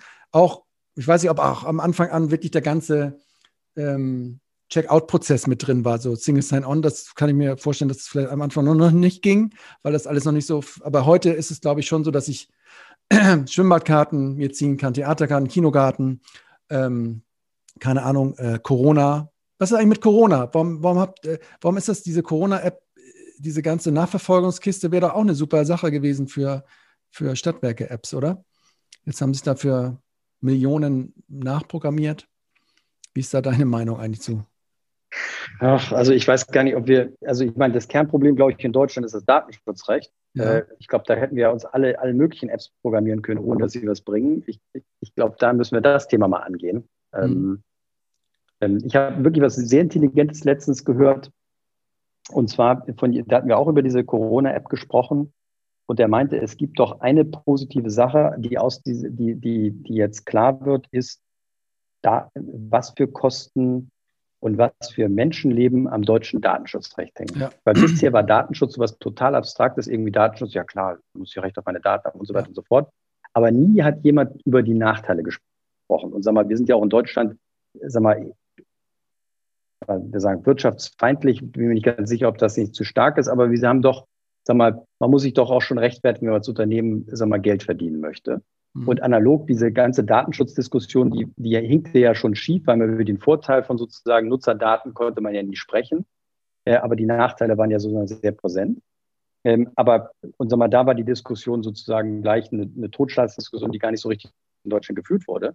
Mhm. Aber auf der anderen Seite, jetzt merkt man, hätte man doch vielleicht dieses Datenschutzthema ein bisschen pragmatischer in diesem Thema angegangen, hätte man vielleicht wirklich mal Contact Tracing machen können. Man müsste jetzt nicht Modellprojekte machen, um rauszufinden, wo finden eigentlich Infektionen statt, sondern man hat das einfach gesehen. Ja, und hätte das dann gleich wahrscheinlich effektiver was ich vielleicht vor einem Dreivierteljahr effektiv Maßnahmen ergreifen können, um die Pandemie einzugreifen und Hotspots gleich einzuschränken und so weiter und so fort. Wieso kostet das 30 oder 40 Millionen, da so eine App zu entwickeln? Du bist jetzt so ein App-Entwickler, du weißt, kannst du das nachvollziehen, diese Summen, die dafür so eine Nachverfolgung? Schwer. Ich glaube, was man bedenken muss, ist, die Summe ist eine Komplettsumme inklusive Betrieb auch des ganzen Services, was dahinter ist. Aber auch da tut man sich ja so ein bisschen schwer, das komplett nachzuvollziehen, was da wie viel Geld für welchen Zeitraum auch ausgegeben wurde, ob die für mehrere Jahre jetzt schon gleich Services eingekauft haben und auch Callcenter, wo Leute anrufen können. Also, aber die Zahl wirkt doch schon sehr hoch.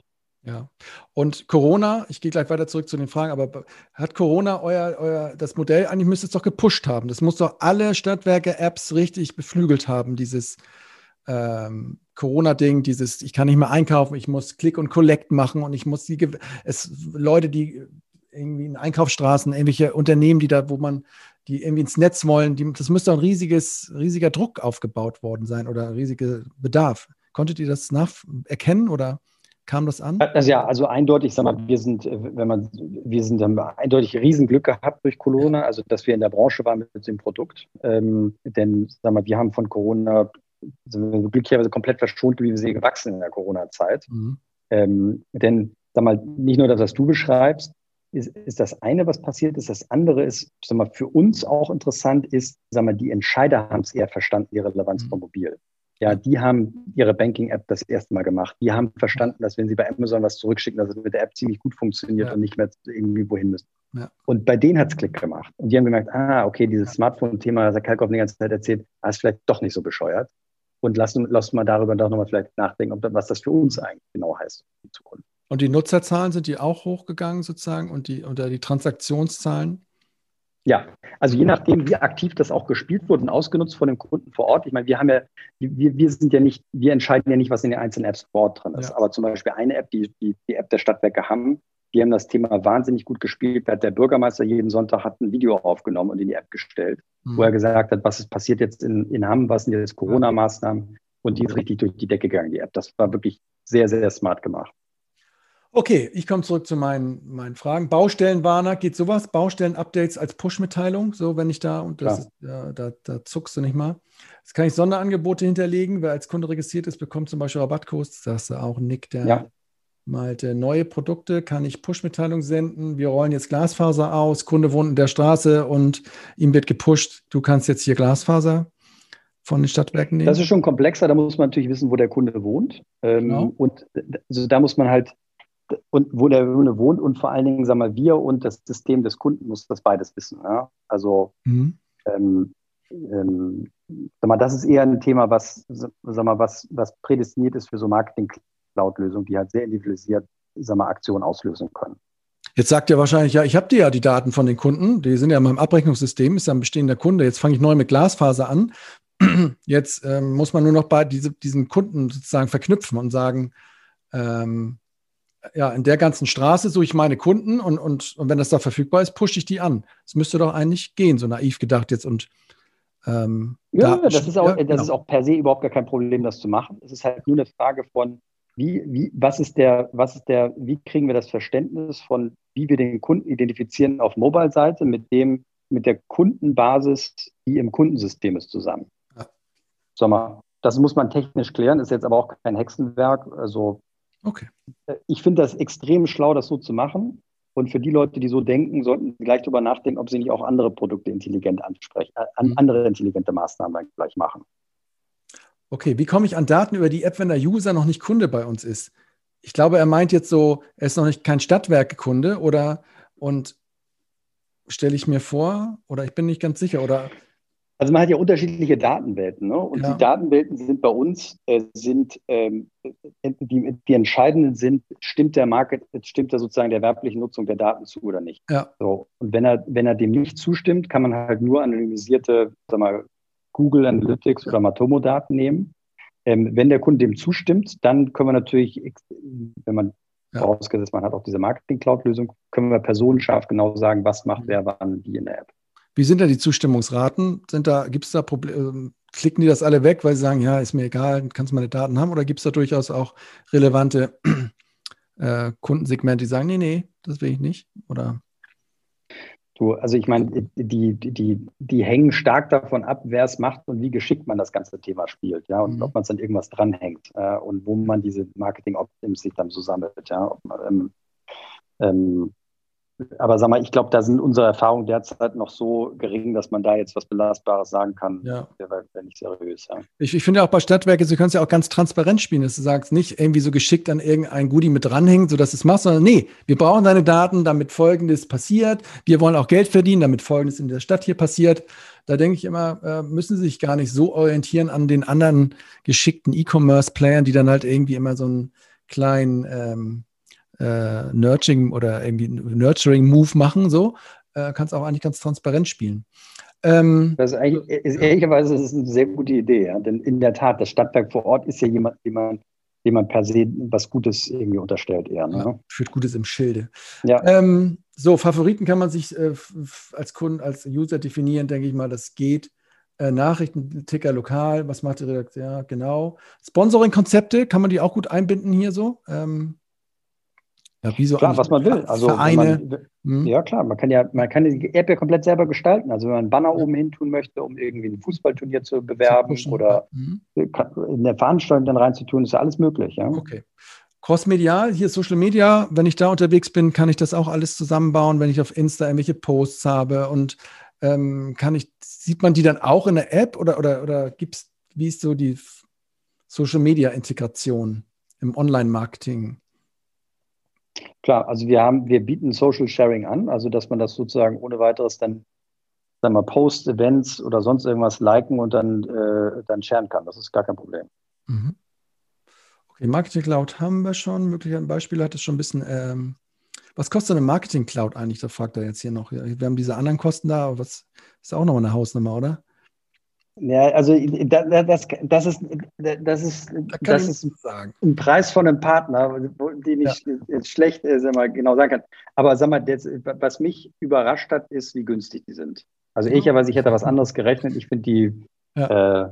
Also wenn man SAP im Kopf hat, dann ist das wahrscheinlich, dann hat man andere Zahlen im Kopf, als es tatsächlich ist. Absolut. Die haben auch eine richtig, richtig coole Single Sign-On-Lösung. Diese Customer Data Cloud heißt sie bei denen, die Single Sign-On macht und sag mal, dieses Consent, also die Zustimmung zur erwerblichen Nutzung irgendwie verwaltet und auch revisionssicher und so weiter und so fort.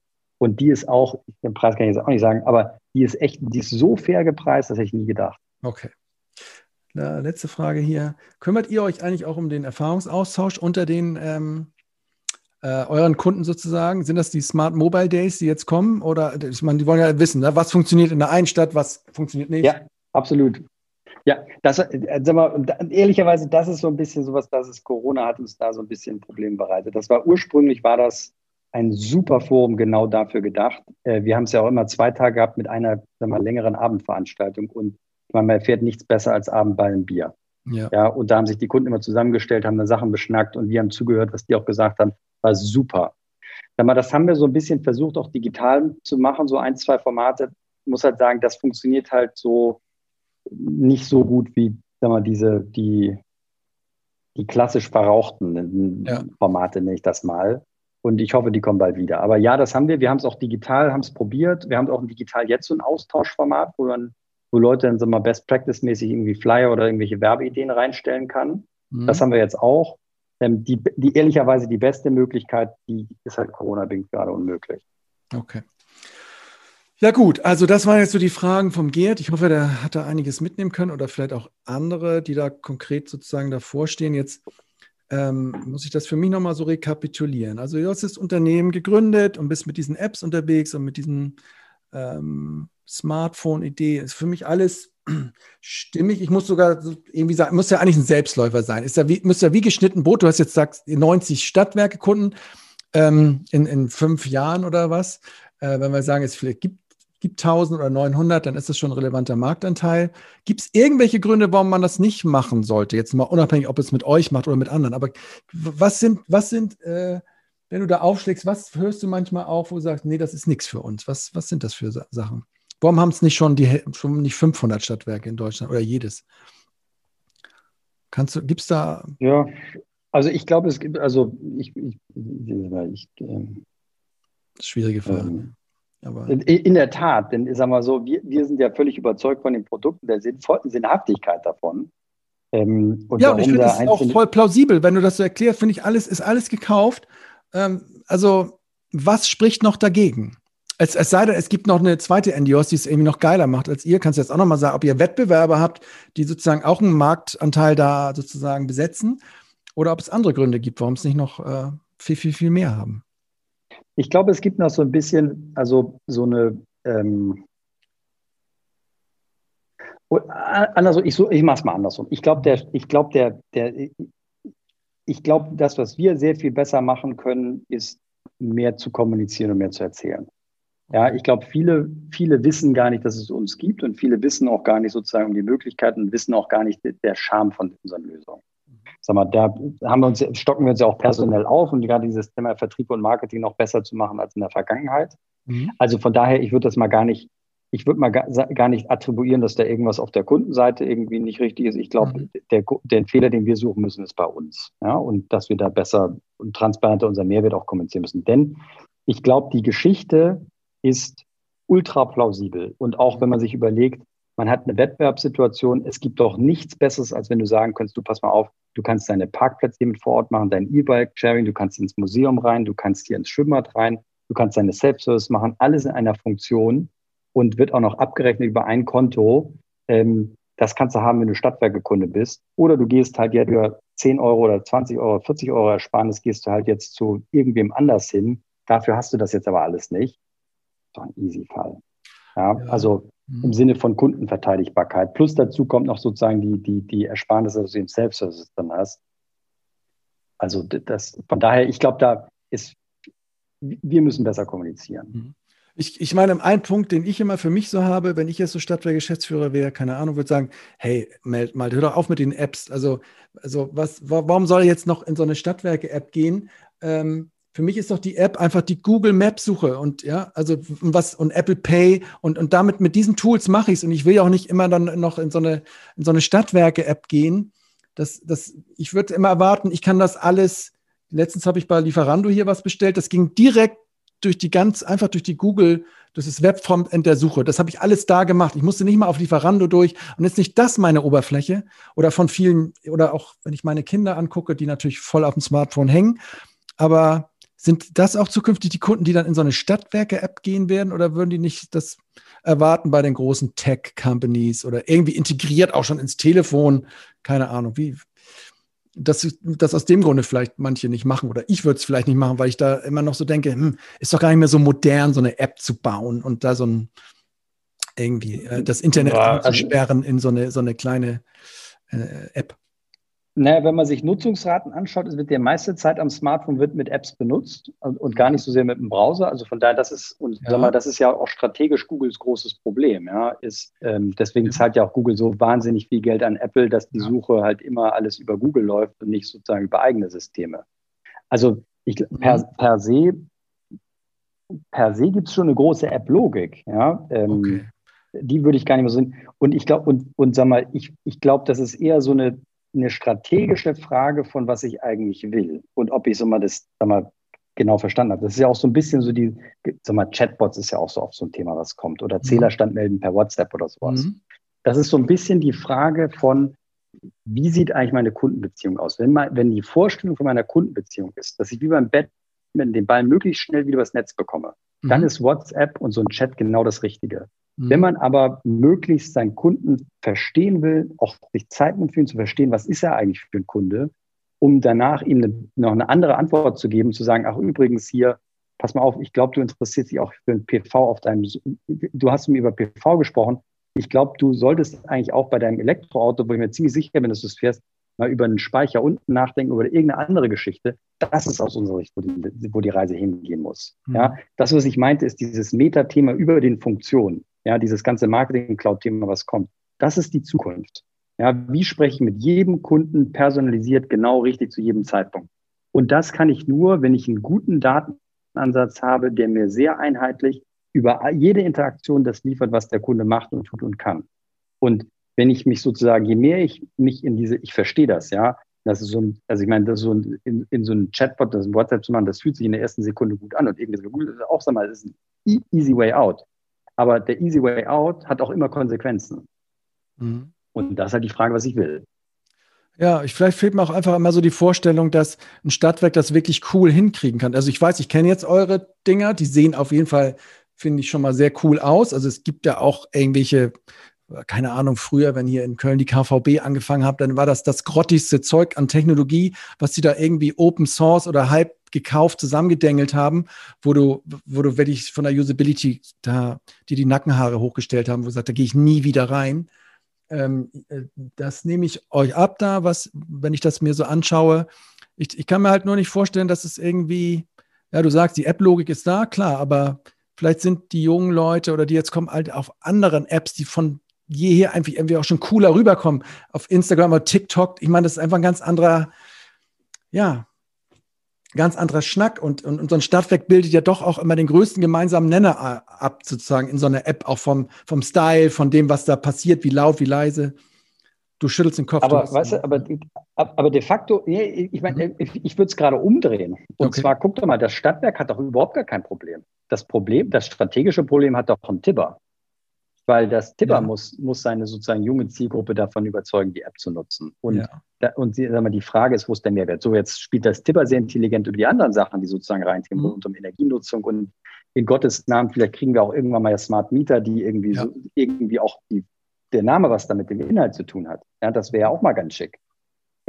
Aber ein Stadtwerk hat doch genau diese Themen, die ich gerade meinte. Die haben Parken, die haben das Museum, die haben Schwimmen. was auch ein junger Mensch ja machen möchte. Der möchte ja auch sozusagen die Roller bei sich in der Stadt, die vom Stadtwerk sind, benutzen. Ja, alles klar, das ist doch naheliegend, was er dann nutzen muss. Ja, aber kriege ich dann zum Beispiel auch so eine Lime-Roller da in so eine Stadtwerke-App rein? Weil das ist jetzt so, ja, das nutzen halt das geht jetzt um Lime so. Oder so. Es gibt ja, jetzt kannst du auch machen. Jetzt muss man aber sagen, ist die deutsche Realität ist halt, das Lime ist jetzt, also Lime haben wir jetzt in Hamburg und es gibt es auch in München, in Berlin. Ich weiß jetzt nicht, für wie viele von unseren 90 Kunden, die auch Lime vor Ort haben. Ja, wahrscheinlich. Und ehrlicherweise ist ganz viele reden darüber, dass sie sagen, okay, pass mal auf, für uns ist, sag mal, auch ein echt ein guter Dienst am Kunden als Energieversorger vor Ort ist, coole Sachen auch zu uns zu bringen. Und gerade solche so E-Bike-Sharing, Roller-Sharing auch in kleinere Städte zu bringen, die halt für Lime oder ein Tier oder wem auch immer einfach nicht attraktiv sind. Mhm. Ja, aber ich komme halt drauf, weil das sind halt, ich bin in Köln, das ist natürlich auch immer, du bist in Hamburg, ist ein anderer Schnack als in Kempen oder Neuwied, ne? Da gibt es die dann halt nicht. Genau. Ich denke halt immer, ja, aber wenn das ist jetzt das coole Zeug, was hier rumsteht, was die ganzen nutzen, das will ich natürlich auch alles anbieten können oder von dieser Coolness oder von dieser Zeitgemäßheit auch so ein bisschen sozusagen abbekommen, von dieser Marken, von dieser Strahlkraft. Und geht das überhaupt? Also kann man diese Anbieter da integrieren, auch selbst wenn man es möchte? Wenn jetzt hier Rheinenergie in Köln sagt, ja, ich habe meine eigene Bike-Sharing-App, aber ich möchte auch diese E-Scooter von Lime da integrieren, ist das? Klar, das machen jetzt auch schon viele. Also zum Beispiel diese Yelby-App in Berlin ist ja eine, die integriert ja relativ viele Mobilitätsdienstleistungen oder Sag mal, Mobimeo, die Bahntochter, macht zum Beispiel die Stuttgart-Mobilitäts-App, es sind da auch verschiedene Dienste integriert. Also es geht technisch alles. Ist halt nur eine Frage vom Aufwand. Okay. Aber auch da ist es, das ist ja so ein bisschen unser Thema mit diesen Plattformen. Wir sagen, wir sind total offen für Dritte, ist, die Kosten sinken aber, wenn man es einmal gemacht hat, ist es halt für die danach, ist es halt günstiger. Also sprich, das ist ja der Charme, wenn man sozusagen über eine einheitliche Plattform macht, dass viele Themen halt einfach gelöst sind. Also sprich, wenn man bei uns eine E-Ladesäulenlösung oder sowas bezieht, da sind halt die relevanten Schnittstellen sind schon angebunden. Man muss halt sagen, mit wem man jetzt einen Vertrag hat und das Ding ist fertig. Ja, oder wenn wir den SAP-Dienstleister, da gibt es viele, aber wenn wir den schon angebunden haben, was ich nehme jetzt mal BPC als Beispiel, ist, der nächste BPC-Kunde von deren Kostsystem, der ist ganz einfach anzubinden. Ja? Das ist ja der Charme daran. Ja, klar. Vielleicht fehlt mir auch irgendwie immer so dieses Schmutzige in diesen Apps. Für mich ist das immer so vom Gefühl her, die saubere, heile Welt, die so, es gibt normale Familien, die so diese gute, alte deutsche Welt. Und dann denke ich, wo findet denn der ganze subkulturelle Schmutz in so einer App statt, dass irgendwie ein illegales Rave-Konzert irgendwie da auch drin in dieser Stadtwerke-App oder irgendwie irgendwelche, keine Ahnung, Clubkonzerte oder so, das und da sträubt sich bei mir immer noch, weil ich immer denke, das ist so eine künstliche Truman-Show-Welt da drin, die vielleicht so eine ganz ehrliche Stadt gar nicht so richtig abbildet, beziehungsweise nur so eine ganz normale, größte gemeinsame Nenner-Normalität. Ne? So. Jetzt muss man natürlich sagen, ist diese Truman-Welt ist, wenn man jetzt mal sich Apple anschaut, die ist gar nicht mal so unerfolgreich. Oder Disney. Ja, also das stimmt. Das stimmt. Naja, vielleicht kann man irgendwie Pornhub einbinden, so, weißt du, für die Timo Eckers Stadtwerke-Kunden, dass man da auch so ein bisschen Dirty-Zeugs drin hat. Ja, aber so. Aber gut, mich bewegt das irgendwie, deswegen finde ich spannend, das mit dir zu auseinander zu basteln. Aber ja, okay, es ist eigentlich ein Erfolgsmodell. Jeder müsste es eigentlich nehmen. Du sagst, ihr kommuniziert so schlecht. Gibt es noch Marktbegleiter, die ihr habt, die auch ähnlich coole Sachen machen? Oder seid ihr die Einzigen am Markt jetzt so? Oder was? Also es gibt natürlich so einzelne Agenturen, die was machen, die immer mal eine App machen. Das ist, und sagen wir, es gibt ja auch einzelne Stadtwerke, die machen Apps selber. Die programmieren die selber und ja. Ja, oder beauftragen eine Agentur, die das für die dann in sozusagen individuelle Entwicklung macht. Das gibt so einzeln. Das ist natürlich ein extrem teurer Spaß. Ja? Und sagen wir, das ist schon ein extrem teurer Spaß in das ist eine App ist ja ein laufendes Spiel. Das ist ja wie so ein Spiel in ganz vielen Schritten, die nacheinander passiert. Und sagen wir, wenn man das mit der Agentur selber macht, dann ist der erste Schritt wahrscheinlich schon deutlich teurer. Aber das, was danach kommt, das vergisst man, ist, Danach kommt ja auch was. Danach müssen die Self-Service angebunden werden. So, und die Self-Service musst du erstmal bauen. Dann musst du die müssen auch angebunden werden. Diese Anbindung muss erstmal gebaut werden. Dann hast du vielleicht dieses Marketing-Cloud-Thema. Das musst du auch erstmal bauen, musst du auch erstmal anbinden. Danach hast du vielleicht irgendwie Rolle. Also all das, was wir sozusagen, musst du halt alles nachbauen. Und sag mal, während das am Anfang, wenn du mal unsere Geschichte hörst, das am Anfang nachzubauen, als wir 2050 gestartet sind, das war jetzt ehrlicherweise war kein Problem. Das war pari pari. Aber wenn du jetzt überlegst, das willst du nachbauen, was wir gemacht haben, das ist schon sensationell teuer. Und vor allen Dingen das, was bei uns sensationell teuer ist, ist das, was halt Komfort macht. Also sprich, wenn du jetzt zum Beispiel deine App konfigurierst und du kannst das bei Drag and Drop machen, ist es dann sofort in der Kunden-App dann da. Ja, das bau erst mal nach. Ja. Oder dass du selber entscheiden kannst, wann bringst du jetzt deine App in den Store und so weiter und so fort. Alles ist ja automatisiert in unserer Plattform. Es ist ja sozusagen, was wir gemacht haben, ist, dass wenn wir sagen, Energieversorger, eure Endkunden sollen alles über Self-Service lösen können und keine analogen Servicekosten mehr erzeugen. Genau das Gleiche machen wir ja auch. Also unsere Kunden können alles selber machen, ohne dass sie uns brauchen und alles sozusagen bedienen. Genau das ist ja unsere Philosophie und das haben wir auch so gebaut. Und das nachzubauen ist schon ein Riesenakt. Okay, jetzt nochmal kurz zu Endios an sich. Nach Mitarbeiter Nummer 1, die Assistentin, und 2 CTO, sind jetzt wahrscheinlich in den letzten Jahren, wie viel sind jetzt dazugekommen? Wie groß seid ihr jetzt? Mittlerweile 45 rund. Und okay, 45. Und wie seid ihr so organisiert als Unternehmen? Was sind das für Mitarbeiter? Sind es hauptsächlich Entwickler oder? Wir sind ungefähr Hälfte Entwickler und Vertrieb, Marketing, Kundenservice, Product Owner, Grafik. Mhm. Das heißt, ihr arbeitet auch irgendwie nach so agilen Konzepten sozusagen, wenn du sagst Product Owner, Scrum Master, es gibt da diese agilen Management-Frameworks, die ihr da anwendet, oder habt ihr euch einen Mix zusammengebaut aus den ganzen Sachen? Also ich würde sagen, also fit for purpose würde ich das mal nennen, ja. Also wir haben uns da Sachen ausgeliehen, Konzepte, die gut zu uns funktionieren, und ich glaube, man verändert sich ja auch über die Zeit nochmal, und ich würde mal sagen, wenn wir jetzt in einem Jahr sprechen, haben wir nochmal wieder ein bisschen uns anders organisiert und anders aufgestellt. Ich glaube, das ist ganz normal, wenn man ein junges Unternehmen ist. Mhm. Aber wir entwickeln nach Agile, das ist 100% da etabliert. Ja. So in unserem anderen, ich nenne das mal einen Marktteil, also in dem nicht-technischen Teil. Im Marktteil ist es ein bisschen unterschiedlich. Wir haben den Begriff Product Owner, der macht für uns extrem viel Sinn, einfach nur, um auch klar zu sagen, da gibt es Leute, die denken halt den ganzen Tag nur über das Produkt nach und sind dafür da, sich darum kümmern, dass die Sachen auch genauso funktionieren, kundenfreundlich sind und zu Ende gedacht und auch gepflegt werden. Also sprich, wenn Sachen sich ändern, irgendwelche Schnittstellen sich ändern, sonst irgendwas, dass die immer dafür da sind, dass das bestmögliche Qualität hat. Mhm. Ja, beispielsweise. Mal unabhängig, wie das jetzt in einem perfekten Scrum-Framework aussehen würde. Okay, und euer Geld verdient ihr quasi, wie du es gesagt hast, wahrscheinlich dann aus den laufenden Betriebskosten von euren Installationen, das kommt dann schön rein. Damit habt ihr irgendwie im Hintergrund noch Geldgeber oder Investoren oder seid ihr sozusagen, hast du das alles? Nee, wir sind ganz privat finanziert, also komplett unabhängig. Okay, so verdient ihr das Geld, kommt rein. Jetzt habe ich verstanden, ihr habt jetzt einen großen Entwicklungsschritt gemacht, ne? Die Plattform, also irgendwie diese, wie nennt ihr das? Was habt ihr jetzt neu? Endios One Pro. Achso, das ist sozusagen euer größter Ausbauschritt. Ist viel Geld jetzt reingeflossen, viel Zeit? Ist das jetzt ein langer Entwicklungsschritt? Ja. Okay. Und gut, jetzt habt ihr das da aufgesetzt. Jetzt wollt ihr sozusagen, jetzt stelle ich mir so vor aus deiner Sicht, okay, jetzt habe ich das wirklich jetzt nochmal so hingestellt, dass wirklich auch sozusagen Kreativitätsschranken weg sind, dass von außen Partner ran können. Eigentlich würde ich jetzt so denken, aus deiner Perspektive, so das Produkt ist jetzt geil. Jetzt habe ich es jetzt nochmal so hingestellt, wie es jetzt State of the Art ist. Jetzt mache ich ein bisschen mehr, also Corona ist gut für uns. Jetzt haue ich nochmal ein bisschen auf die Vertriebs- und Marketing-Trompete und dann müsste es eigentlich durch die Decke gehen. So, oder?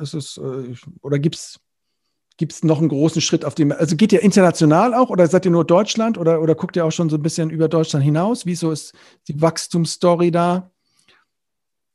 Auch wir gucken jetzt erstmal, dass wir Deutschland jetzt genau verstehen und Deutschland und Österreich und Schweiz. Ja, das sind ja so ähnliche Märkte, wobei erstmal Deutschland, Österreich und Schweiz dann, glaube ich, noch nicht so. Ich glaube, da haben wir noch genug Spielraum, um zu wachsen. Und danach, glaube ich, müssen wir uns erstmal auch mal die Märkte verstehen. Denn sag mal, Energie ist ja schon durch die Regulatorik sehr unterschiedlich pro Land.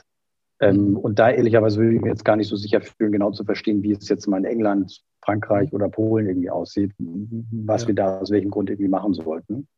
Jetzt gucken wir erstmal, was wir in Deutschland machen, und genau wie du sagst, dass wir erstmal sozusagen jetzt hier überzeugen, dass wir wirklich ein tolles Produkt haben und dass wir das allen klar machen, und dann gucken wir mal, wo wir danach hingehen. Ja. Es kann ja auch sein, ich denke gerade, also ihr macht Stadtwerke-Apps, aber der Schritt zur Smart City-Stadt-Apps ist ja irgendwie naheliegend, sage ich mal, dass das sozusagen aus dem Stadtwerk sozusagen auch auf die ganze Stadt sich überträgt. Gibt es da auch schon Überlegungen, also quasi so eine Stadt-App zu machen und nicht eine Stadtwerk-App, die vielleicht ja auch die auch in vielen Städten vieles wuppt, aber einiges dann auch nicht. Gibt es da schon so? Ja. Perspektiven? Also, sag mal so, unsere Plattform ist ja total offen. Und was man darauf programmiert auf der Plattform, ob das jetzt ein Formular ist im Rahmen des OZGs oder eine Parkfunktion oder Self-Services, ist ja, sag mal, der Technik erstmal egal. Ich glaube, dieses Smart City-Thema ist so ein bisschen eins, dass man sich mal genauer anschauen müsste, was man damit eigentlich will. Und sag mal, auch als Energieversorger muss man da, glaube ich, so ein bisschen aufpassen. Denn sag mal, Städtisches hat ja oft die Tendenz, nicht schneller zu werden, um es vorsichtig auszudrücken. Und sagen wir, dieses ganze OZG-Thema kann man ja auch. Was ist OZG? Das ist ja ehrlicherweise das Online-Zugangsgesetz. Okay. Das ist ja die ganze Digitalisierung der öffentlichen Verwaltung. Ja. Das läuft ja ungefähr so gut wie das Corona-Impfkonzept. Okay. Ja, also das ist ja etwas, was auch Potenzial hat noch. Potenzial ist eine sehr nette Formulierung dafür. Und da, glaube ich, sollte man gucken, ob man da wirklich rein will oder ob man nicht dann in eine Partnerschaft gerät, die eine ganz andere Geschwindigkeit hat, als wenn die man selber als kommerzielles Unternehmen, was ja ein Stadtwerk auch irgendwie ist, dann irgendwie hat. Also da will ich so ein bisschen aufpassen.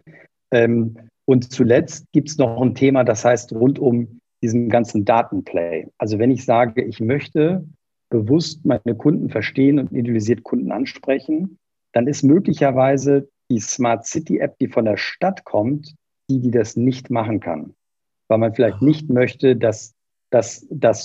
und gar nicht erst damit anfangen möchte mit dem Thema, weil man die Presse, die sagt, hier, ich werde jetzt getrackt, wenn ich meinen Arbeitslosengeldantrag oder meinen Kindergeldantrag oder sonst irgendwas mache über die App, dass das irgendwie sozusagen in irgendeine Marketing-Cloud reinwandert. Unabhängig davon, dass das nicht passieren würde oder so, aber da mal rein sozusagen, da wird wahrscheinlich aus vorauseilendem Gehorsam wird sozusagen sowas unterbunden, und das zerstört den Play, und ich glaube, das ist, wenn wir jetzt in ein paar Jahren in die Zukunft schauen, ist das der große Werttreiber von den Apps. Mhm. Was treibt dich denn so an als Malte jetzt noch so? Du hast den Laden da jetzt so hingestellt, gutes Produkt, gute Zeit. Aber was motiviert dich eigentlich so jeden Tag? Was macht dir so richtig Spaß? Was ist so dein innerer Antrieb, das jetzt größer zu machen einfach und irgendwann den nächsten geilen Exit hinzulegen? Oder was treibt dich so an da? Oder willst du einfach, dass es funktioniert, oder? Gibt's da irgendwie ich bin ja im Kern auch so ein bisschen so ein Bastler-Typ. Also sprich, ich finde es auch total toll, Sachen zusammenzustecken und gucken, wie es besser wird. Und unser Produkt auch jetzt zu begleiten, wie das jetzt besser wird, und die ganzen Diskussionen rund um, sagen wir mal, Analytik zu begleiten, was da passiert und wie wir das bauen, das machen. Das finde ich schon total spannend, und deswegen komme ich auch sehr, sehr gern zur Arbeit. Also, und da gibt es unglaublich viel, was wir noch tun können und was sozusagen uns zukünftig noch an Entwicklungen begleiten wird, ja. Also auch, sag mal, Incentivierungslogiken, wo man sagt, man hat Micro-Actions, man meldet seinen Zählerstand und bekommt dafür irgendwas, und das wird vielleicht irgendwo getrackt und dann wieder zurückgegeben. Also ich glaube, da gibt es ganz viel, was noch kommt, und wo das ganze System in sich intelligent zusammenspielen kann. Und es ist trotzdem ein Einzelbaustein, der so mal austauschbar ist. Und das so zu bauen, das ist schon, sag mal, sehr komplex, und das finde ich spannend. Ja, das so zu bauen, das konzeptionell so auch hinzubekommen. Ja, und auch gleichzeitig das auch, sag mal, unsere Kunden damit zu begeistern und denen auch zu helfen, dass die damit erfolgreich sind. Das ist ja der andere Teil, der sozusagen notwendig ist. Und da gibt es halt noch viele offene Fragen und das finde ich spannend. Ja. Mhm.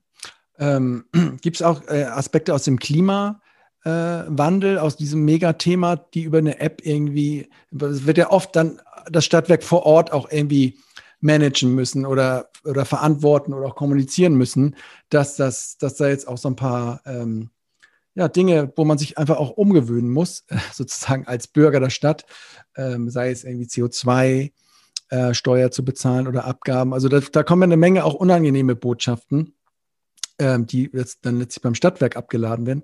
Gibt es da auch Ansätze, dass man mit eurem Tool darauf einzahlen kann? Ja, also ich glaube grundsätzlich das Thema Nachhaltigkeit und Nachhaltigkeitskommunikation ist, glaube ich, eins, was ich in vielen Gesprächen mitbekomme und was viel bewegt und was ja auch total sinnvoll ist, dass man darüber spricht. Und ich glaube, da haben die Stadtwerke machen da ja ganz viel und machen ganz viele Sachen, die man auch gar nicht so richtig weiß. Mhm. Und dass man das, Aktion auch belohnt, wenn man sich, mit dem Stadtwerk verhält und jeder fährt dann einen Tag mal Bus und das kann man in der App tracken und am nächsten Tag essen wir alle mal einen Tag vegan und sonst was. Ja. Ich glaube, da gibt es die Grundlogik des Telefons und des Smartphones, dass sie Teil vom Alltag ist. Mhm. Die hilft einem halt, wenn man jegliche sozusagen solcher Fragen beantwortet, weil man halt einfach ein Teil dessen sein kann und den halt auch beeinflussen kann. Und Nachhaltigkeit für uns heißt ja, dass wir unseren Alltag und unser Verhalten auch anpassen müssen, weil so weiter geht es ja nicht. Und von daher ist ja sozusagen der beste Weg, das zu tun, ist, über viele kleine Veränderungen, die sich einzeln nicht schlimm anfühlen, aber dann in Summe doch zu einem Erfolg führen. Und das ist ja so ein bisschen das, wo wir vielleicht auch bei helfen können. Ja? Mhm. Okay, und wo guckst du hin, wenn du jetzt mal so ein bisschen down bist oder nicht weiter weißt? Gibt es irgendwie so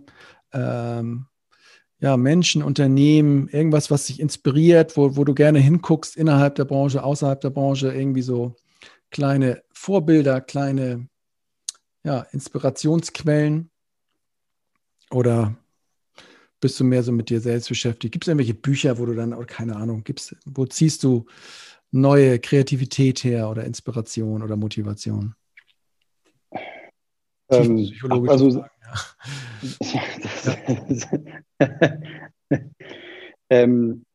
es gibt viele, ich bin an vielen Stellen immer begeistert, ja, und ich glaube,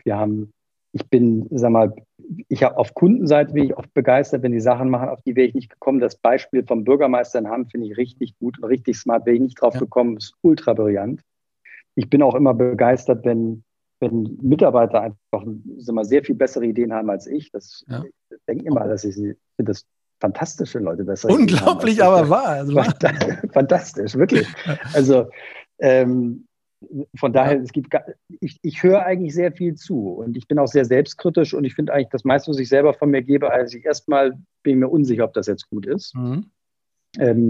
Von daher, es gibt ganz viele Leute, die können ganz viele Sachen besser als ich. Und immer, wenn wir Leute einstellen, gucke ich auch immer, dass Hauptsache, die machen es besser als ich. Das ist eigentlich das wichtigste Kriterium, ja. Aber irgendwelche Bücherempfehlungen noch oder keine Ahnung, Management, Podcasts, links, rechts, gibt es da irgendwas, was du den Hörern noch mit...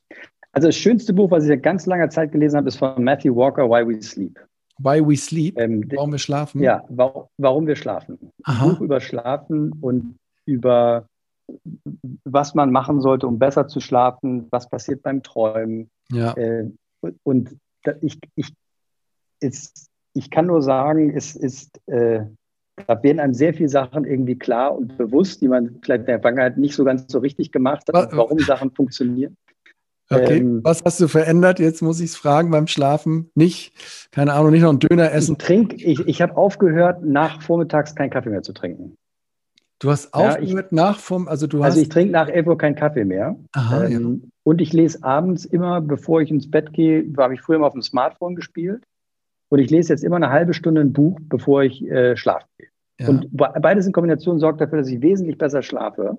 Ja. Und das ist, muss ich sagen, ist eins der schönsten Effekte von diesem Buch, unabhängig davon, dass er sehr viel erzählt rund um Schlafforschung und was was Schlaf eigentlich für uns in Summe alles bedeutet, wie wir, Themen verarbeiten, wie wir, auch gut schlafen müssen, wenn wir Sportler sind, also nicht nur sozusagen für Geisteswissenschaftler, sondern alles, was wir über Tag machen, dass das verarbeitet werden muss, bevor wir damit, bevor es immer langfristig Teil von unserem, von uns wird. Ja, ich bin auch ein großer Fan vom Schlafen und bin auch wirklich immer wieder begeistert, wenn du so an so einem Tag einfach durch bist und sozusagen dich ins Bett legst und morgen, dass morgen einfach wieder Akkus voll sind, ne? Oder dass einfach wieder Energie da ist und dass du dann quasi unbewusst noch so ein paar Dinge erledigst und wenn es gut läuft sozusagen mit deinem Schlaf. Also ich bin auch großer Fan davon.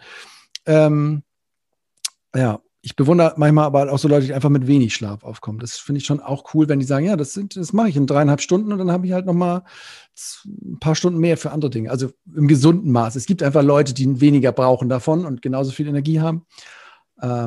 Aber cool, gut. Das finde ich auch selber interessant, will ich mir mal unter das Kopfkissen legen. Cool, Malte. Ich glaube, ich habe alle Fragen bin alle Fragen losgeworden. Ich danke dir für deine Zeit. Ja, vielen Dank. Und es passt ja ganz gut, wenn ihr gerade eine neue Plattform am Start habt und dann ist ja vielleicht so ein bisschen, können wir ein bisschen dazu beitragen, dass noch mehr Stadtwerke davon erfahren. Insofern, ja, freue ich mich, dass das hier... Und wer Lust hat, wir haben ja am 29. 30. April unsere nächsten Smart Mobile Days. Da wird ja viel auch über unsere Plattform gesprochen und nicht nur von uns, aber sondern auch so mal Gedanken rund um das Thema Kundenschnittstelle und was passiert da eigentlich. Und da haben wir ganz tolle Redner von Google, von SAP, die darüber sprechen, aber auch von PowerCloud, Q-Sales, Geschäftsführer von Check24 spricht über Kunden, wie gewinnt man eigentlich Kunden und hält die möglichst lang. Ja, mit diesen Werbespots halt, mit diesen abgefahrenen. Ja, Wahnsinn. Ja. Wahnsinn, okay. Wahnsinn. Ja, ich hoffe, dass das noch passt hier mit der Veröffentlichung dieses Podcasts. Vielleicht schnippel ich das hier auch raus als kleines Snippet und haus irgendwie raus. Ja, auf jeden Fall erstmal hier. Vielen Dank und viel Erfolg noch dieses Jahr. Lieber. Danke, dir auch. Das war Utility 4.0, der Podcast über die digitale Transformation der Energiewirtschaft. So, wenn ihr jetzt sagt, das war doch ein ganz nettes Gespräch, nette Leute, nette Stimmung, dann vielleicht nochmal 1, 2 kleine Bitten an euch. Erstens natürlich, falls ihr nichts verpassen wollt, lasst ein Abo da auf dem Kanal. Wenn ihr es gut findet, kommentiert auch mal dort rein bei Spotify oder bei Apple. Das freut uns sehr. Und wenn ihr natürlich Leute kennt, wo ihr sagt, hey, das wäre auch mal interessant, wenn die in den Podcast Utility 4.0 kommen, dann freuen wir uns, wenn ihr uns Bescheid sagt, wenn ihr uns irgendwie kontaktiert und dann gehen wir der Sache nach und wird auch ganz cool, wenn auch aus eurem Kreis hier Personen mal reingepusht werden, denen wir dann so ein bisschen auf den Zahn fühlen können. In diesem Sinne, alles Gute, alles Liebe.